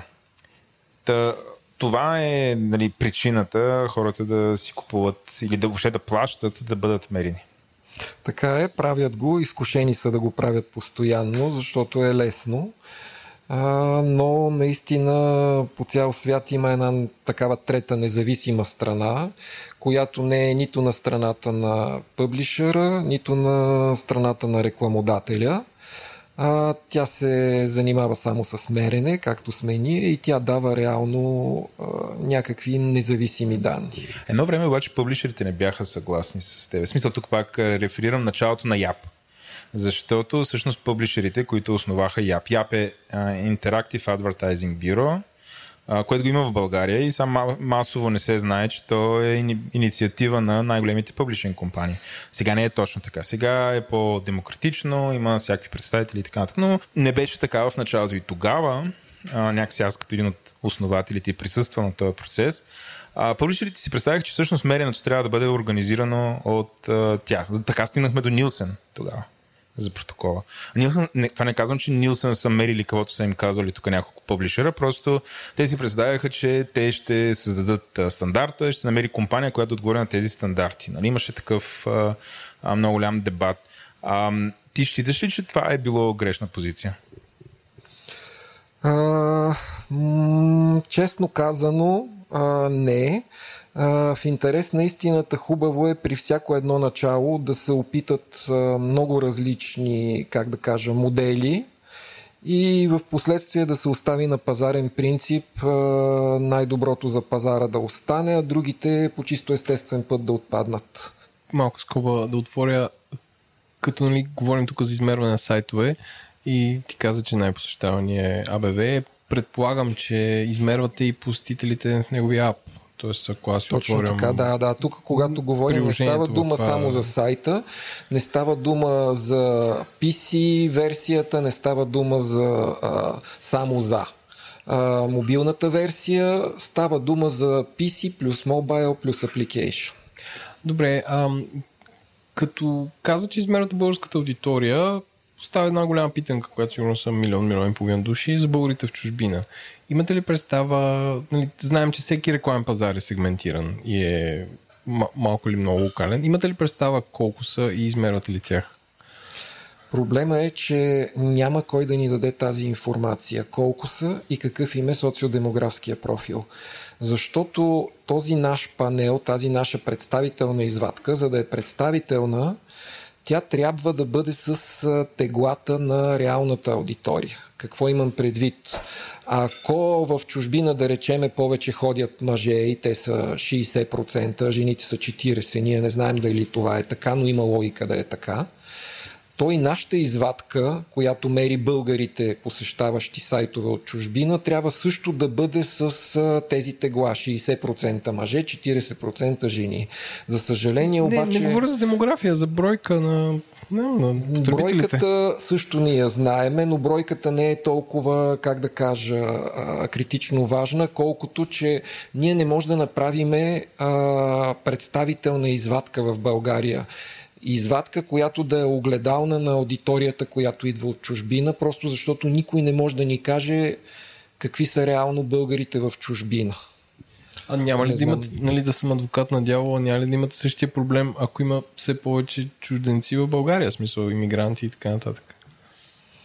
Mm, Които знаят български. Да, да, да. А, разбирам те. А, Истината е, че а, всички данни, които, а, как да кажа, ние даваме, в тях има някаква грешка. Ние това винаги сме си го признавали. А, в а, статистиката това се нарича доверителен интервал и стохастична грешка. А, данните, които даваме, както може би ще се върна и при избори, нали? Една агенция дава 25,4, другата дава 25,7. Истината е някъде там. При нас е по същия начин. Okay? Ние не измерваме всичко до последното, ние се базираме на една извадка, като екстраполираме, умножаваме, разхвърляме данните нейните върху цялото население. А, да допълня, Еленко. А, ако дойде, а, примерно, един българин, който се намира в Лондон, заради сайт, който е при вас. Вашия скрипт какво прави? Разпознавате ли, че примерно той е в Лондон и автоматично го изваждате? А, или нещо го обработвате до уникален потребител? Или... А, аз мога да обясня защо въобще тази аудитория не е интересна за... Не, да, и аз мога, да, само и аз мога да нали, това е обясня, но ясно, първо да. за този от Лондон, ако искате. Да, дай за Лондон и после Значи, обясним, един рекламодателите не път- се интересуват от тия да, хора. да. всъщност. Един път а, го даваме а, като информация на самия пъблишър, че са дошли еди колко си кукита, не реални този път, потребители от Лондон. А, те са направили толкова вилта и така нататък. Но в последствие, когато изчисляваме а, данните за България, ние премахваме целия международен трафик. Защо не се интересуват рекламодателите? А, защото когато, примерно, Кока-Кола продава Кока-Кола в България, а, тя ги интересува продажбите в България. Това, че те са се рекламирали пред един българин в Лондон, който е направил покупка в Лондон на Кока-Кола, тях по никакъв начин не им променя а, бонусите, резултатите и така нататък. Да, да, Да? да. Така. Така че с много малки изключения хората от чужбина не са интересни за рекламодателите. Изключенията са от типа на самолетни билети, ефтини телефонни разговори и така нататък, но там нещата могат да се таргетират по IP адрес, което е лесно. А, ако трябва да обясним на нашите слушатели, защо е важно те да бъдат измервани, защото вероятно повечето от тях си казват, бе, какво толкова, нали? А, който води към следващия въпрос, за който по-нататък. Според тебе, защо е важно да има истина в тези данни? А, самия рекламодател, ако иска да постигне наистина реални резултати, а, той не може да се довери, а, как да кажа, на оценката на този, който изпълнява задачата. С други думи, този, който изпълнява задачата, не може да аудитира сам себе си и да казва колко добре се е справил с задачата. Нарича се конфликт на интереси. И никъде в света нещата не работят по този начин. Когато аз правя нещо, винаги има независим контрол отвънка, който ме оценява доколко съм се справил. Не се оценявам аз самия, нали? А, защо е важно да се мерят? А, две са нещата. Един път, както казах, за да може рекламодателя да насочи а, правилно рекламата си. Второто, което е много важно за рекламодателите, е това, че те при нас могат да видят потенциалната аудитория, до която ще достигне рекламната им кампания. Какво имам предвид? Ако вие имате два сайта и в двата сайта влизат по 100 човека на месец, това не означава, че вашата рекламна кампания ще достигне до 200 човека.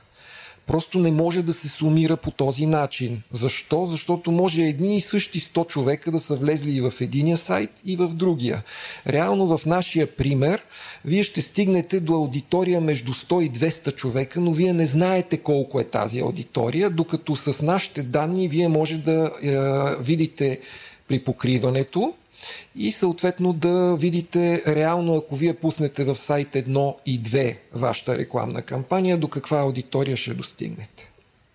а, стигаме- Ако, извинявай само, ако сайта ви е 3 и го няма в нашите данни, вие няма как чисто механично да прибавите неговите 100 човека към да речеме тези 147, които ви дава а, софтуера, анализираш нашите данни. Окей?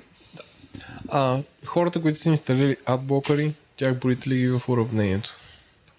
Да, броиме ги. А, И, и колко процент са, дали имаш такива данни? Зависи на различните сайтове с, с, как да кажа, различни проценти, в зависимост от това каква е търпимостта на конкретния пъблишър към това нещо. Има сайтове, които забраняват входа с адблокъри и там те са изключително малко. Има и сайтове, които са изключително толерантни. А, грубо, броят им постоянно нараства, но в момента все още са под 20%. Което съвсем не е, как да кажа, много не е и застрашаващо.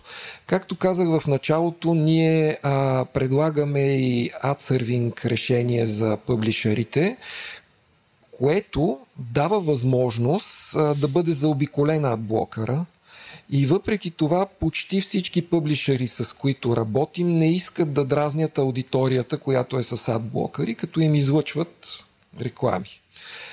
Но мненията са полярни. Едни казват, след като не ми носи печалба, той не ми трябва, други казват обратното и така. Аз, честно казвам, съм изненадан, защото 20% ми се труд много. Водо, ти какво мислиш? Това е всеки пети.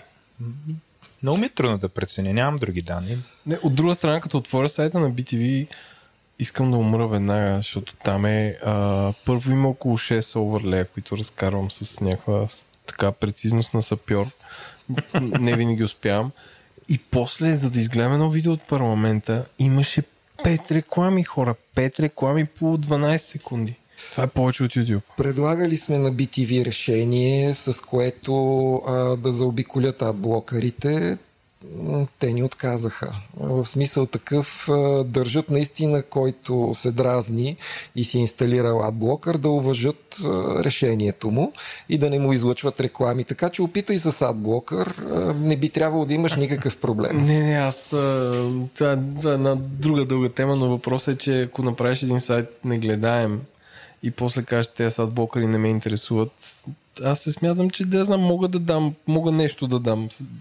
Е, аз доколкото разбирам, BTV не са, не са казали така. Напротив, смисъл, напротив, те уважават тези, да, които да, са с адблокъри и на тях не искат да им излъчват нищо, дори да може да бъде заобиколен адблокър. Не, не искам да кажа, а за останалите приемаме, че а, как да кажа, щом а, а, не си слагат адблокър, това е в, а, как да кажа, в а, нивото им на търпимост.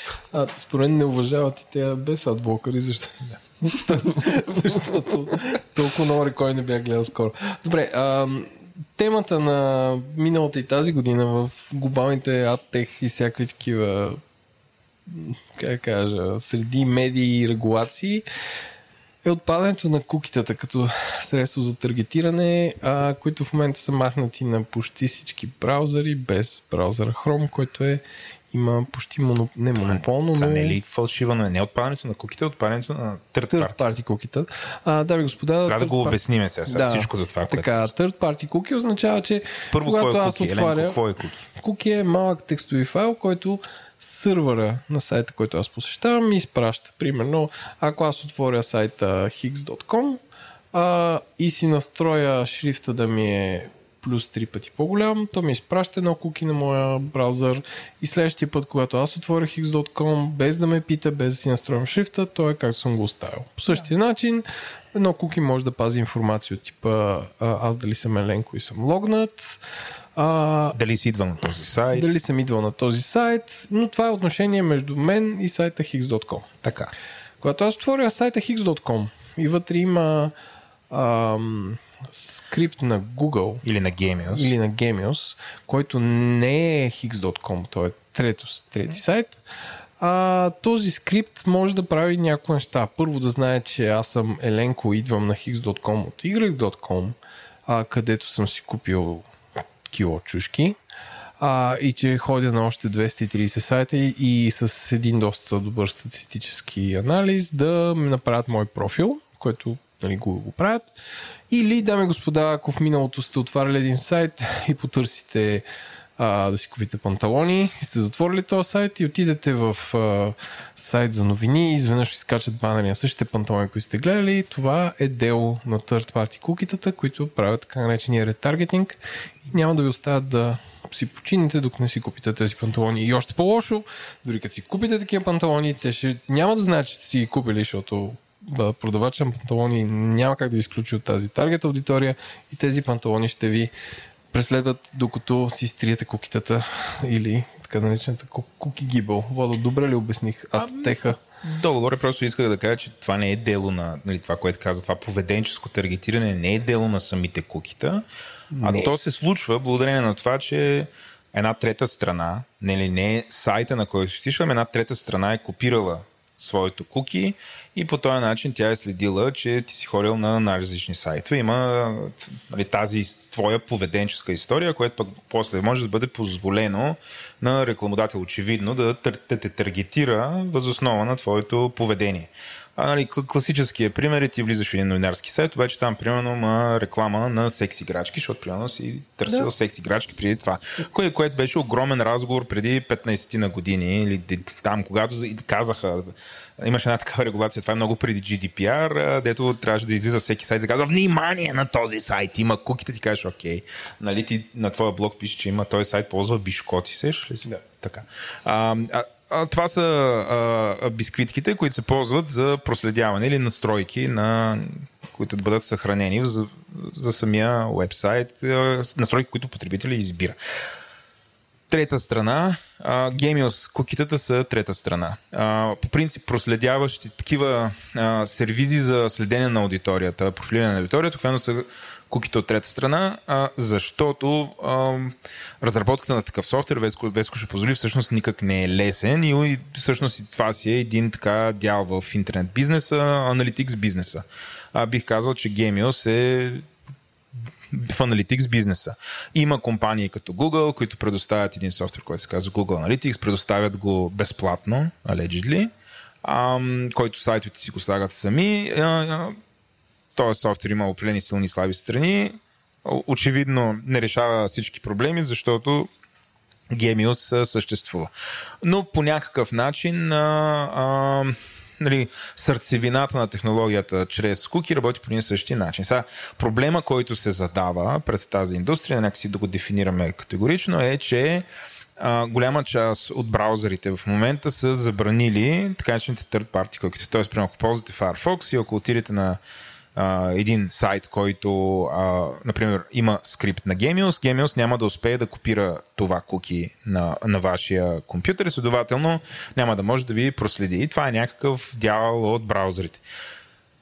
Въпреки всичко, индустрията продължава да работи, защото най-популярният браузър за момента, който е Google Chrome, който има, сега измислям си, но сигурно има над 80% дял. Веско, ти имаш много по-добра информация, сега ще ни кажеш дали какъв му е дела на фона на всичките браузъри. Той все още не го е забранил това. Но едно от нещата, които се говори, е, че Google ще промени тази своя политика и ще го махне, което а, м- нали, някакси ние вече се сетнахме, обяснихме как работи тази индустрия. Според мен хората, които са ни слушали, вече почват веднага да се зададат въпроса, ми как всъщност ще продължат да работят рекламите? Какво ще се случи с този бизнес? Как ще мерим? Всъщност как ще знаем колко хора идват на сайта? Това ще възможно ли ще бъде? А, и а, понеже ние с Веско си говорихме подобен разговор преди няколко месеца, затова и стигнахме до този разговор и искаме някакси а, да осветлим нашата аудитория, за да тези промени, които се задават и по какъв начин евентуално те ще ефектират интернет бизнеса. А, да почна от там, че да, да, всички браузъри го направиха, освен Chrome, но наистина Chrome е с смазващо преимущество пред останалите. Говориме за 80 и над 80%, нали? Дори в а, телефони и така нататък а, процента е и по-голям. А, какво ще стане? Ами, няма да могат да бъдат белязани браузърите. В смисъл такъв, когато вие посетите сайта за панталони, те няма да могат да ви запишат това номерче, с което в последствие да ви разпознават на другите места и да ви излъчват рекламите за панталони. Край на поведенческото таргетиране. А, не съвсем. Значи Google, какво точно ще стане, все още, разбира се, никой не знае. Това е процес. Но Google говори за така наречените кохорти. Това ще са пулове, в които няма да можете да бъдете, как да кажа, изключително точно таргетиран, но примерно ще може да знаете, че това са хора, които се интересуват от спорт, съвсем примерно го казвам, или а, това са хора, които се интересуват от мода, от дрехи и така нататък.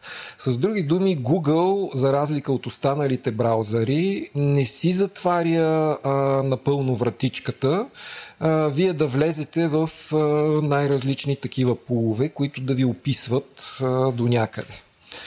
А, дали това ще стане, как точно ще стане, а, това е въпрос на бъдеще.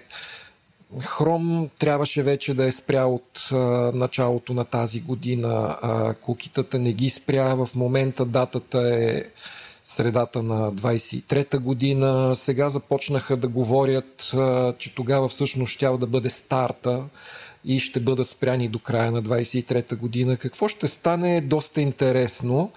А, в общи линии Google е в позиция, в която той няма да загуби а, толкова много от махането на party кукитата. А да те питам, откъде идва този натиск това да се промени? В смисъл, ние казахме някакви неща, нали, Кембридж, аналитика, следение, така, ма реално откъде идва? И не, реално идва от това, че всички останали браузъри го направиха и че хората стават все по-чувствителни на тема, как да кажа, следене и на тема лична а, а, неприкосновеност. И а, самите те, както казах и преди това, не, не знаят, че реално те не следят Иван, Мария или а, Васил, те следят едно куки с номер еди кой си, за което се знаят определени работи. Никой не знае за това куки кой точно човек седи, но въпреки това хората са чувствителни и смятат, че това е някаква намеса в личното им пространство. В този аспект Google е единствения, който не отговаря. Всички останали, за да получат конкурентно предимство, спряха вече third party кукитата. Тук говорим за Firefox, тук говорим за браузъра на iOS, Safari. Safari. Много непознат. Тук да. говорим за Opera и така нататък, за, за много, много, много браузъри и така. А, от друга страна, ако се връщаме много години назад, преди а, това поведенческо таргетиране, а, тогава нещата се базираха на скролиране и на сърч. А, с други думи, а, дори нашия сервер скролираше съдържанието на съответната статия и даваше, предпочиташе да пуска реклами, които са в съответствие с съдържанието. Тук Google а, в момента е царя, на сърча и Google при едно спиране, как да кажа, на third party кукитата, ще бъде в много по-добра позиция, отколкото всички останали на пазара. В същото време тези останали World Gardens, които са като Facebook и така нататък, при тях няма да има никакъв проблем, защото там просто вие вървите с ID, което ID няма нищо общо с third party кукитата. И всяка една информация, дали сте разгледали рекламата за панталони и така нататък, седи зад а, вашия логин. И реално Фейсбук а, знае във всичките си Инстаграм и така нататък а, под сайтове, а, вие за какво и как а, се интересувате. А, аз имам една така леко спекулативна, но понякога, аз доста често познавам прав ли съм да опиша ситуацията последния начин? Потребителите, супер оплашени от евентуалното следение, а, оказват натиск на големите корпорации да променят а, как, техните браузъри дали използват third party куките или не.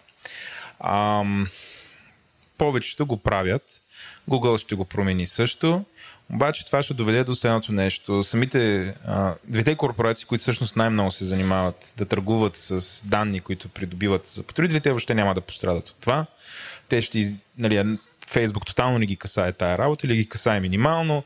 Google ще измисли начин как това да ги касае възможно най-минимално, но всъщност а, най-пострадали ще бъдат а, независимите продавачи на реклама.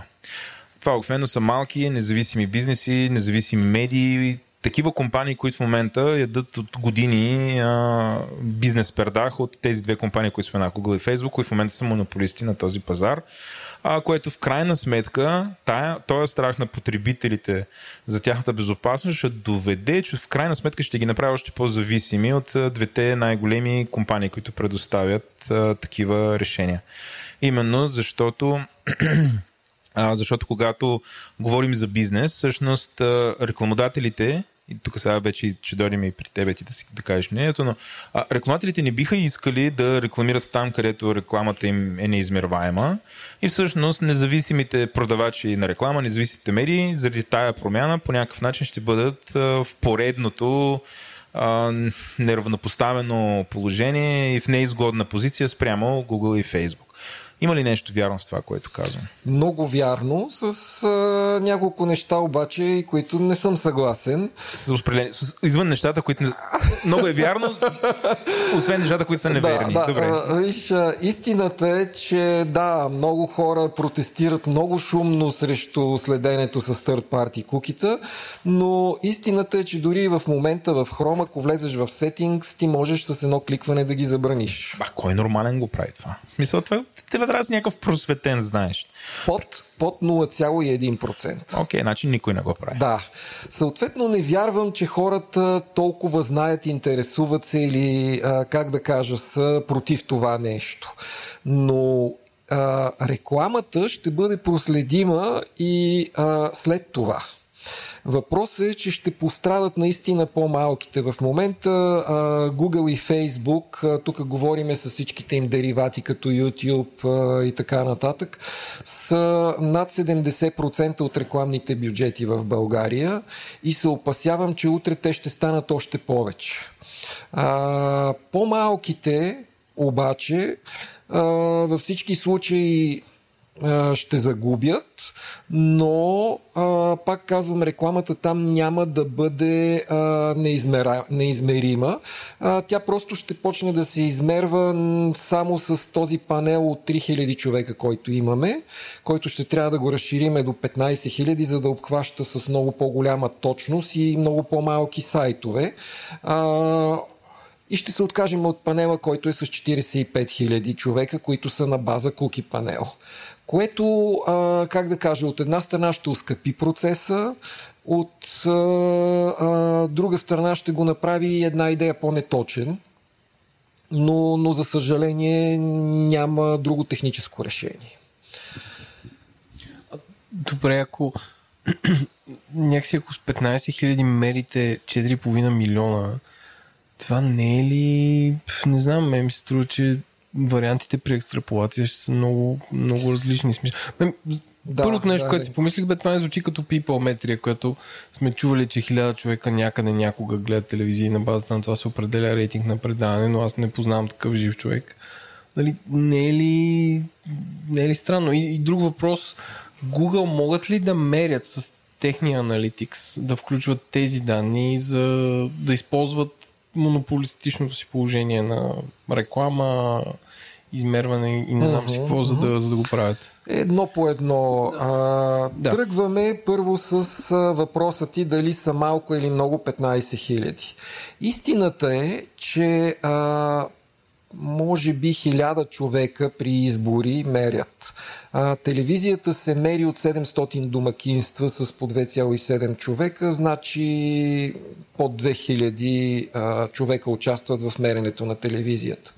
Но за мое огромно съжаление, телевизията е много по-малко фрагментирана от интернет. Ние имаме няколко телевизионни канала и няколко хиляди вебсайта. Десетки хиляди. С други думи, ние колкото по-голям панел направим, толкова ще сме в състояние м- да мериме по-малки сайтове.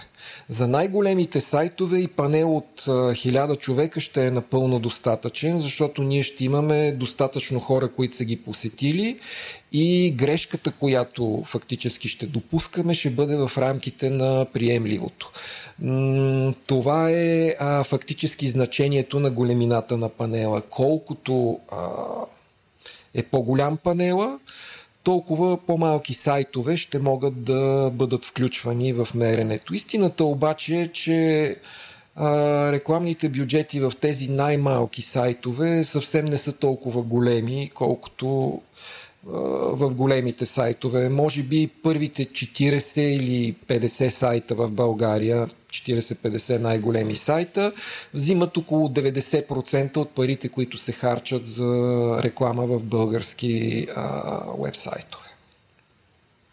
Дори за... първите, първите, извинявай, първите трима публишери са може би над 70%. А за Google, те не могат ли ползват това като advantage? А, значи а, Google по принцип мери своята си реклама, но а, там, както споменах и в а, началото, а, те са в конфликт на интереси. Не е редно ти сам да измерваш себе си и да казваш а, колко добре се справяш, но са твърде големи и могат да си го позволят.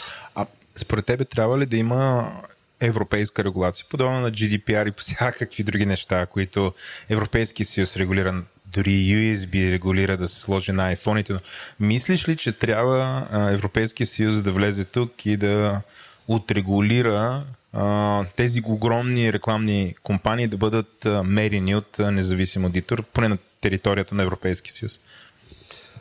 А, аз по принцип съм а, човек, който е а, с много либертарианско мислене и съм против всякакви регулации.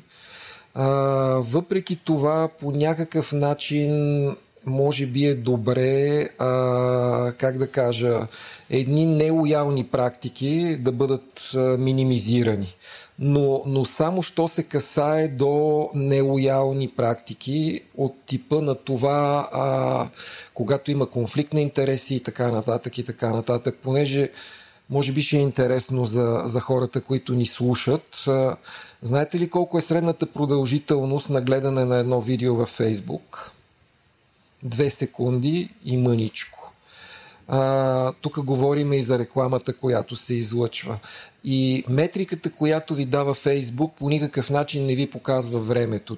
Те не ви лъжат дори реално, но а, за две секунди не знам каква реклама и какво послание вие бихте могли да отправите. Говориме за средно, нали? Ако гледате едно видео, което не е рекламно, няколко минути, смятайте по колко секунда няма дори на, на рекламно видео. А това са неща, които а, рекламодатели и прочее би трябвало да имат достъп до тях, за да могат да направят един осъзнат правилен избор. Аз тук да направя един шеймлес плък на подкастите в България, базирано на нашия сравнително богат опит с Еленко. Ам, този подкаст, който средно е около 2 часа, който слушаме, близо 80% от аудиторията стига до финала.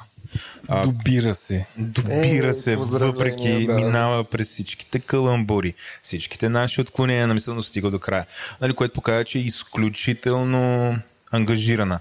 И много често ние даваме този пример, че нали, за разлика от а, огромните новинарски сайтове, където а, те имат, а, достигат до огромна аудитория на месечна база, но средно тая аудитория стои примерно по 4-5 минути сумарно на сайта. Или примерно такива неща като Фейсбук, които броят за гледане, само защото си минал с курсора върху видеото и това се отчита, за да се носи го пуснал, ти си продължил да прилистваш надолу. А, и така нататък. Всъщност подкастите достигат до малко на брой хора, но тия хора са изключително ангажирани. Всъщност рекламата тук е много, много, много, много, много, много, много, много по-ефективна на фона на това, което се случва някъде. Тук правя такъв shameless плък, абсолютно. Владо безсрамното. Аз съм супер безсрамен. Трябва да даваме примери, Селенко. А, моята теория е, че рекламата ще поскъпне защото... Закон на Еленков, всичко винаги поскъпва. Не, не, не, ще поскъпне спрямо сега, защото а, това, което става с забраната third party cookie, това не е въпрос за разсъждение на един от подкастерите, е, че всъщност а, те не ти позволяват вече да слагаш реклами на коли в списания за коли, а, ако мога да се изразя. И behavioral advertising, като се намали, това означава, че хората ще бутат много повече реклама в двете най-големи мрежи, за да достигнат до същия брой хора, които им трябват. А, ти имаш преди друго, че парите, които ти ще ти трябва, ще са повече. Не, че ще се вдигне цената на рекламата, просто ще да. трябва да харчиш повече, за да достигнеш до същите хора, които си достигал да, преди с по-малко ще пари. поскъпне, не че... Оборота ще се вдигне. Това е предсказание на Еленко Еленко в 2022 година. Ще видим. Ти какво мислиш? Съгласен ли си? Така ли ще стане? Има, има логика в това нещо. Не мога да не го призная, че наистина, когато стреляш в тъмното, да, трябва да произведеш повече изстрели, съответно ще ти трябват повече патрони, които ще струват повече за да оцелиш нали, същата плячка, която... А... Но ще видиме бъдещето. Просто толкова е непредвидим интернет, така се развива с дни и с седмици, че много трудно можем да кажем а, и да направим някакви прогнози, които човек, а, който ни слуша след а, няколко години, а, да не сме му смешни в момента с нашите разсъждения. 2022. То, почти със сигурност ще се случи, но ние правим такъв а, една безотговорна но бих казал сравнително точна информирана прогноза, но безотговорна. С хора ни се сърдете. Ни. Доста смело е да правиш предсказания тук. Е, буквално преди няколко години нямаше нито едно мобилно PageView. Тук говорим за 10 на години назад. В момента а, импресиите, PageView-тата, които са от мобилни телефони, са над 70%. С други думи, над два пъти повече от а, тези, които се правят от компютър. Така че нещата са доста трудно предвидими наистина. А какъв е дела на а, мобилните приложения спрямо мобилните вебсайтове? Кое е повече? Кое прави повече трафик? А от това, което мерите, разбира се. Да, да, на, на различните сайтове са различни. Ако говориме примерно за OLX, да речем, за... Да, да. О, там мобилното приложение е двуцифрена а, пъти повече, отколкото вебсайта им. Но има вебсайтове, при които мобилното приложение е по-малко, отколкото самия вебсайт. Много зависи от много неща. Сигурност, но сигурност имаш информация, значи ако ги събереш тия между всичките сайтове, които имаш и видиш какъв е трафика, който идва от мобилни приложения спрямо му аповете, имаш ли такава информация? Нали, то не е грешно да кажеш, не? Може би не си се интересува от това. Имаш предвид а, мобилния вебсайт а, спрямо апа. Да, ама on average, за, за всичките 400 домейна. Честно казано не съм го Нямаш. смятал, но да. и всичките 400 домейна нямат апове.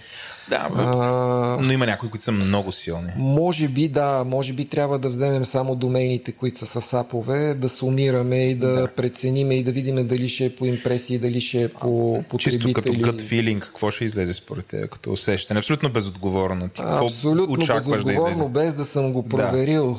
Да. да. Трудно ми е, но, но все пак да кажа, че според мен, колкото и да е все още мобилната версия на вебсайта е по-силна от апа, да. с някои изключения. С някои изключения.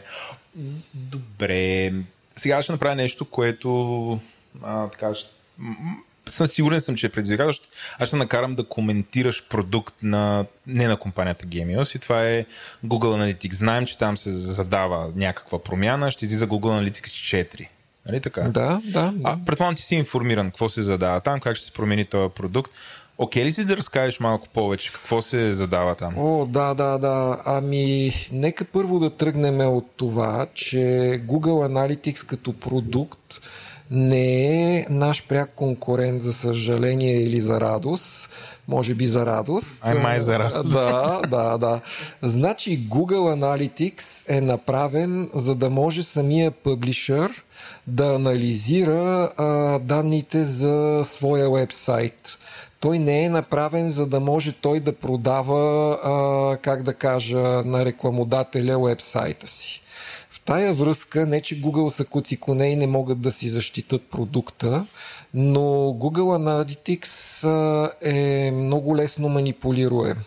А, чисто ви, ви го казвам, примерно ако вие сложите в сайта си два скрипта на Analytics, всичко ще подскочи по две.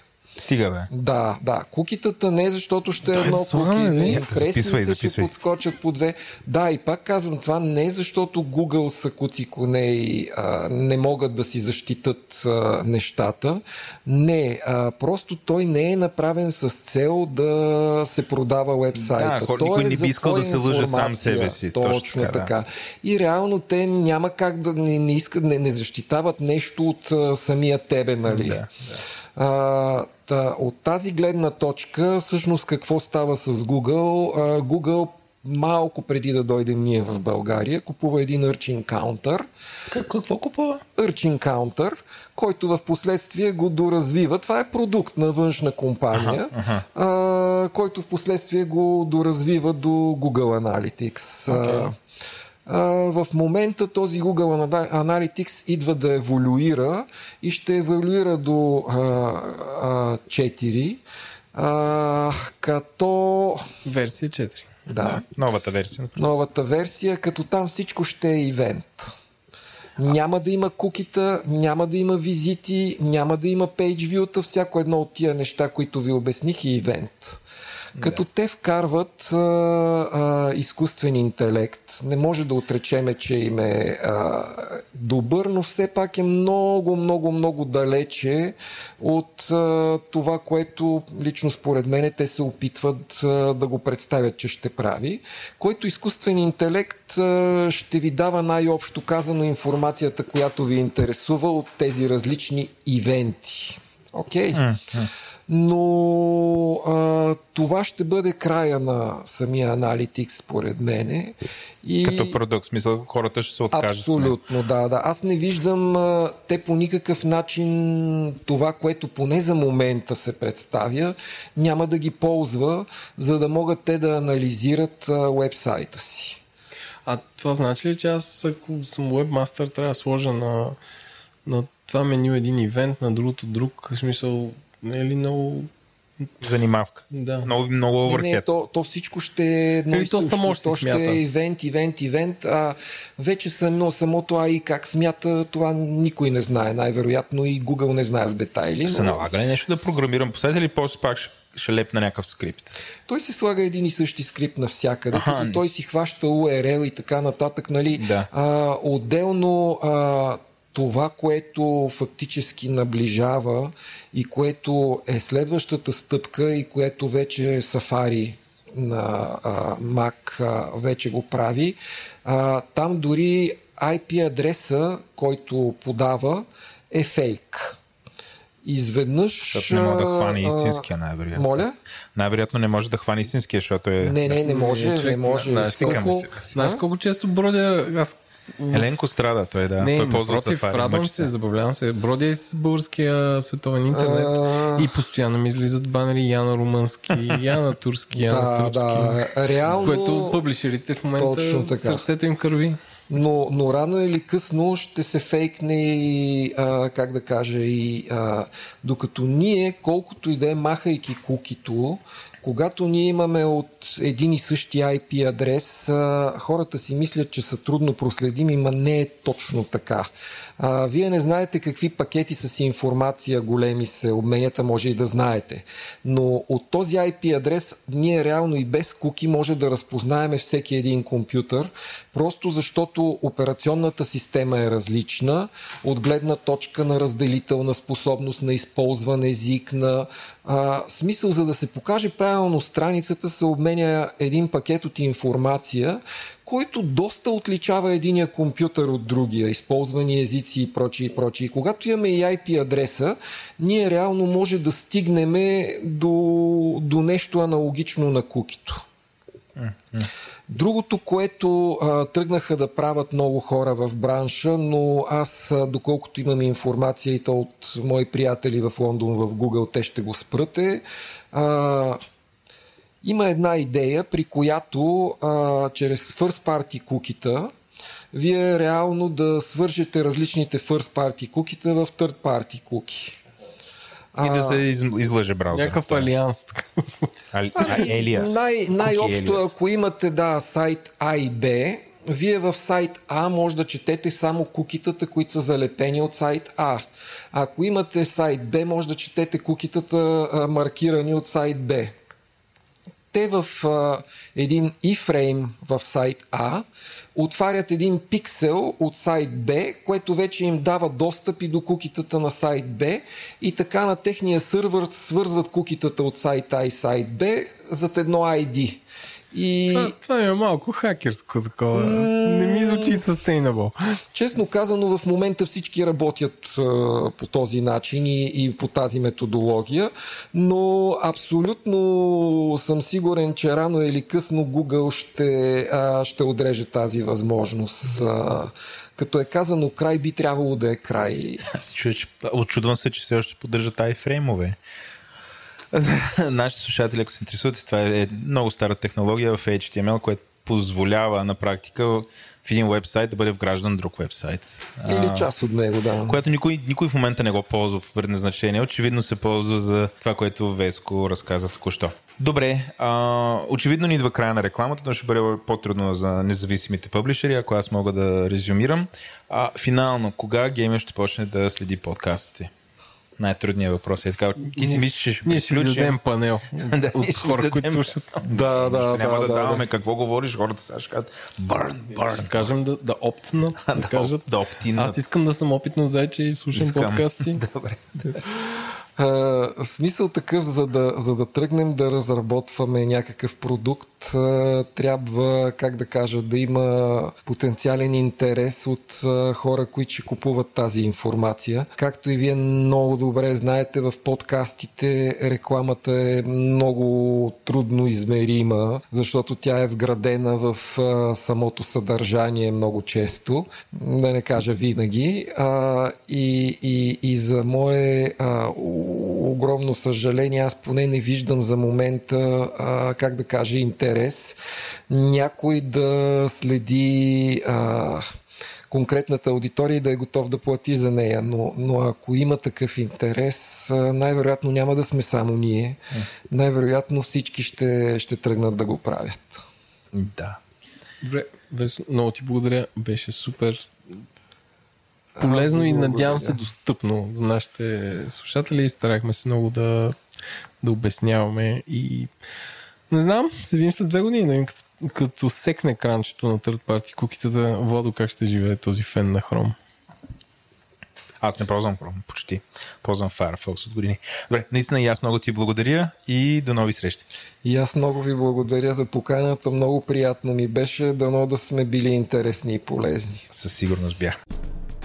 Това беше всичко от нас. Ако епизод ви е харесал, ще се радваме да им пишете на info.говори-internet.com. Също така може да им пишете в Twitter. Може да оставите ревю в iTunes или в Spotify, където може да го направите единствено през телефон. Ако този подкаст не ви е достатъчен, вижте другите им подкасти като Ден, Говори артистът, Естествен интелект, парите говорят, Дропи Чили и Транзистор. Това бях аз, водещия Еленко, продуцент на броя е Владо, редактор на втората част е Димитър Панайотов, аудиоредактор и монтаж Антон Велев, музиката и корицата за епизода са на Унко, а дизайна на бъдещия сайт е от Иван Гинев. Благодарим на нашите над 200 патрона, които подкрепят цялата мрежа и правим подобно съдържание, както и на партньорите ни от DFBG, SiteGround, Dext, Sendinblue и май за сега е това.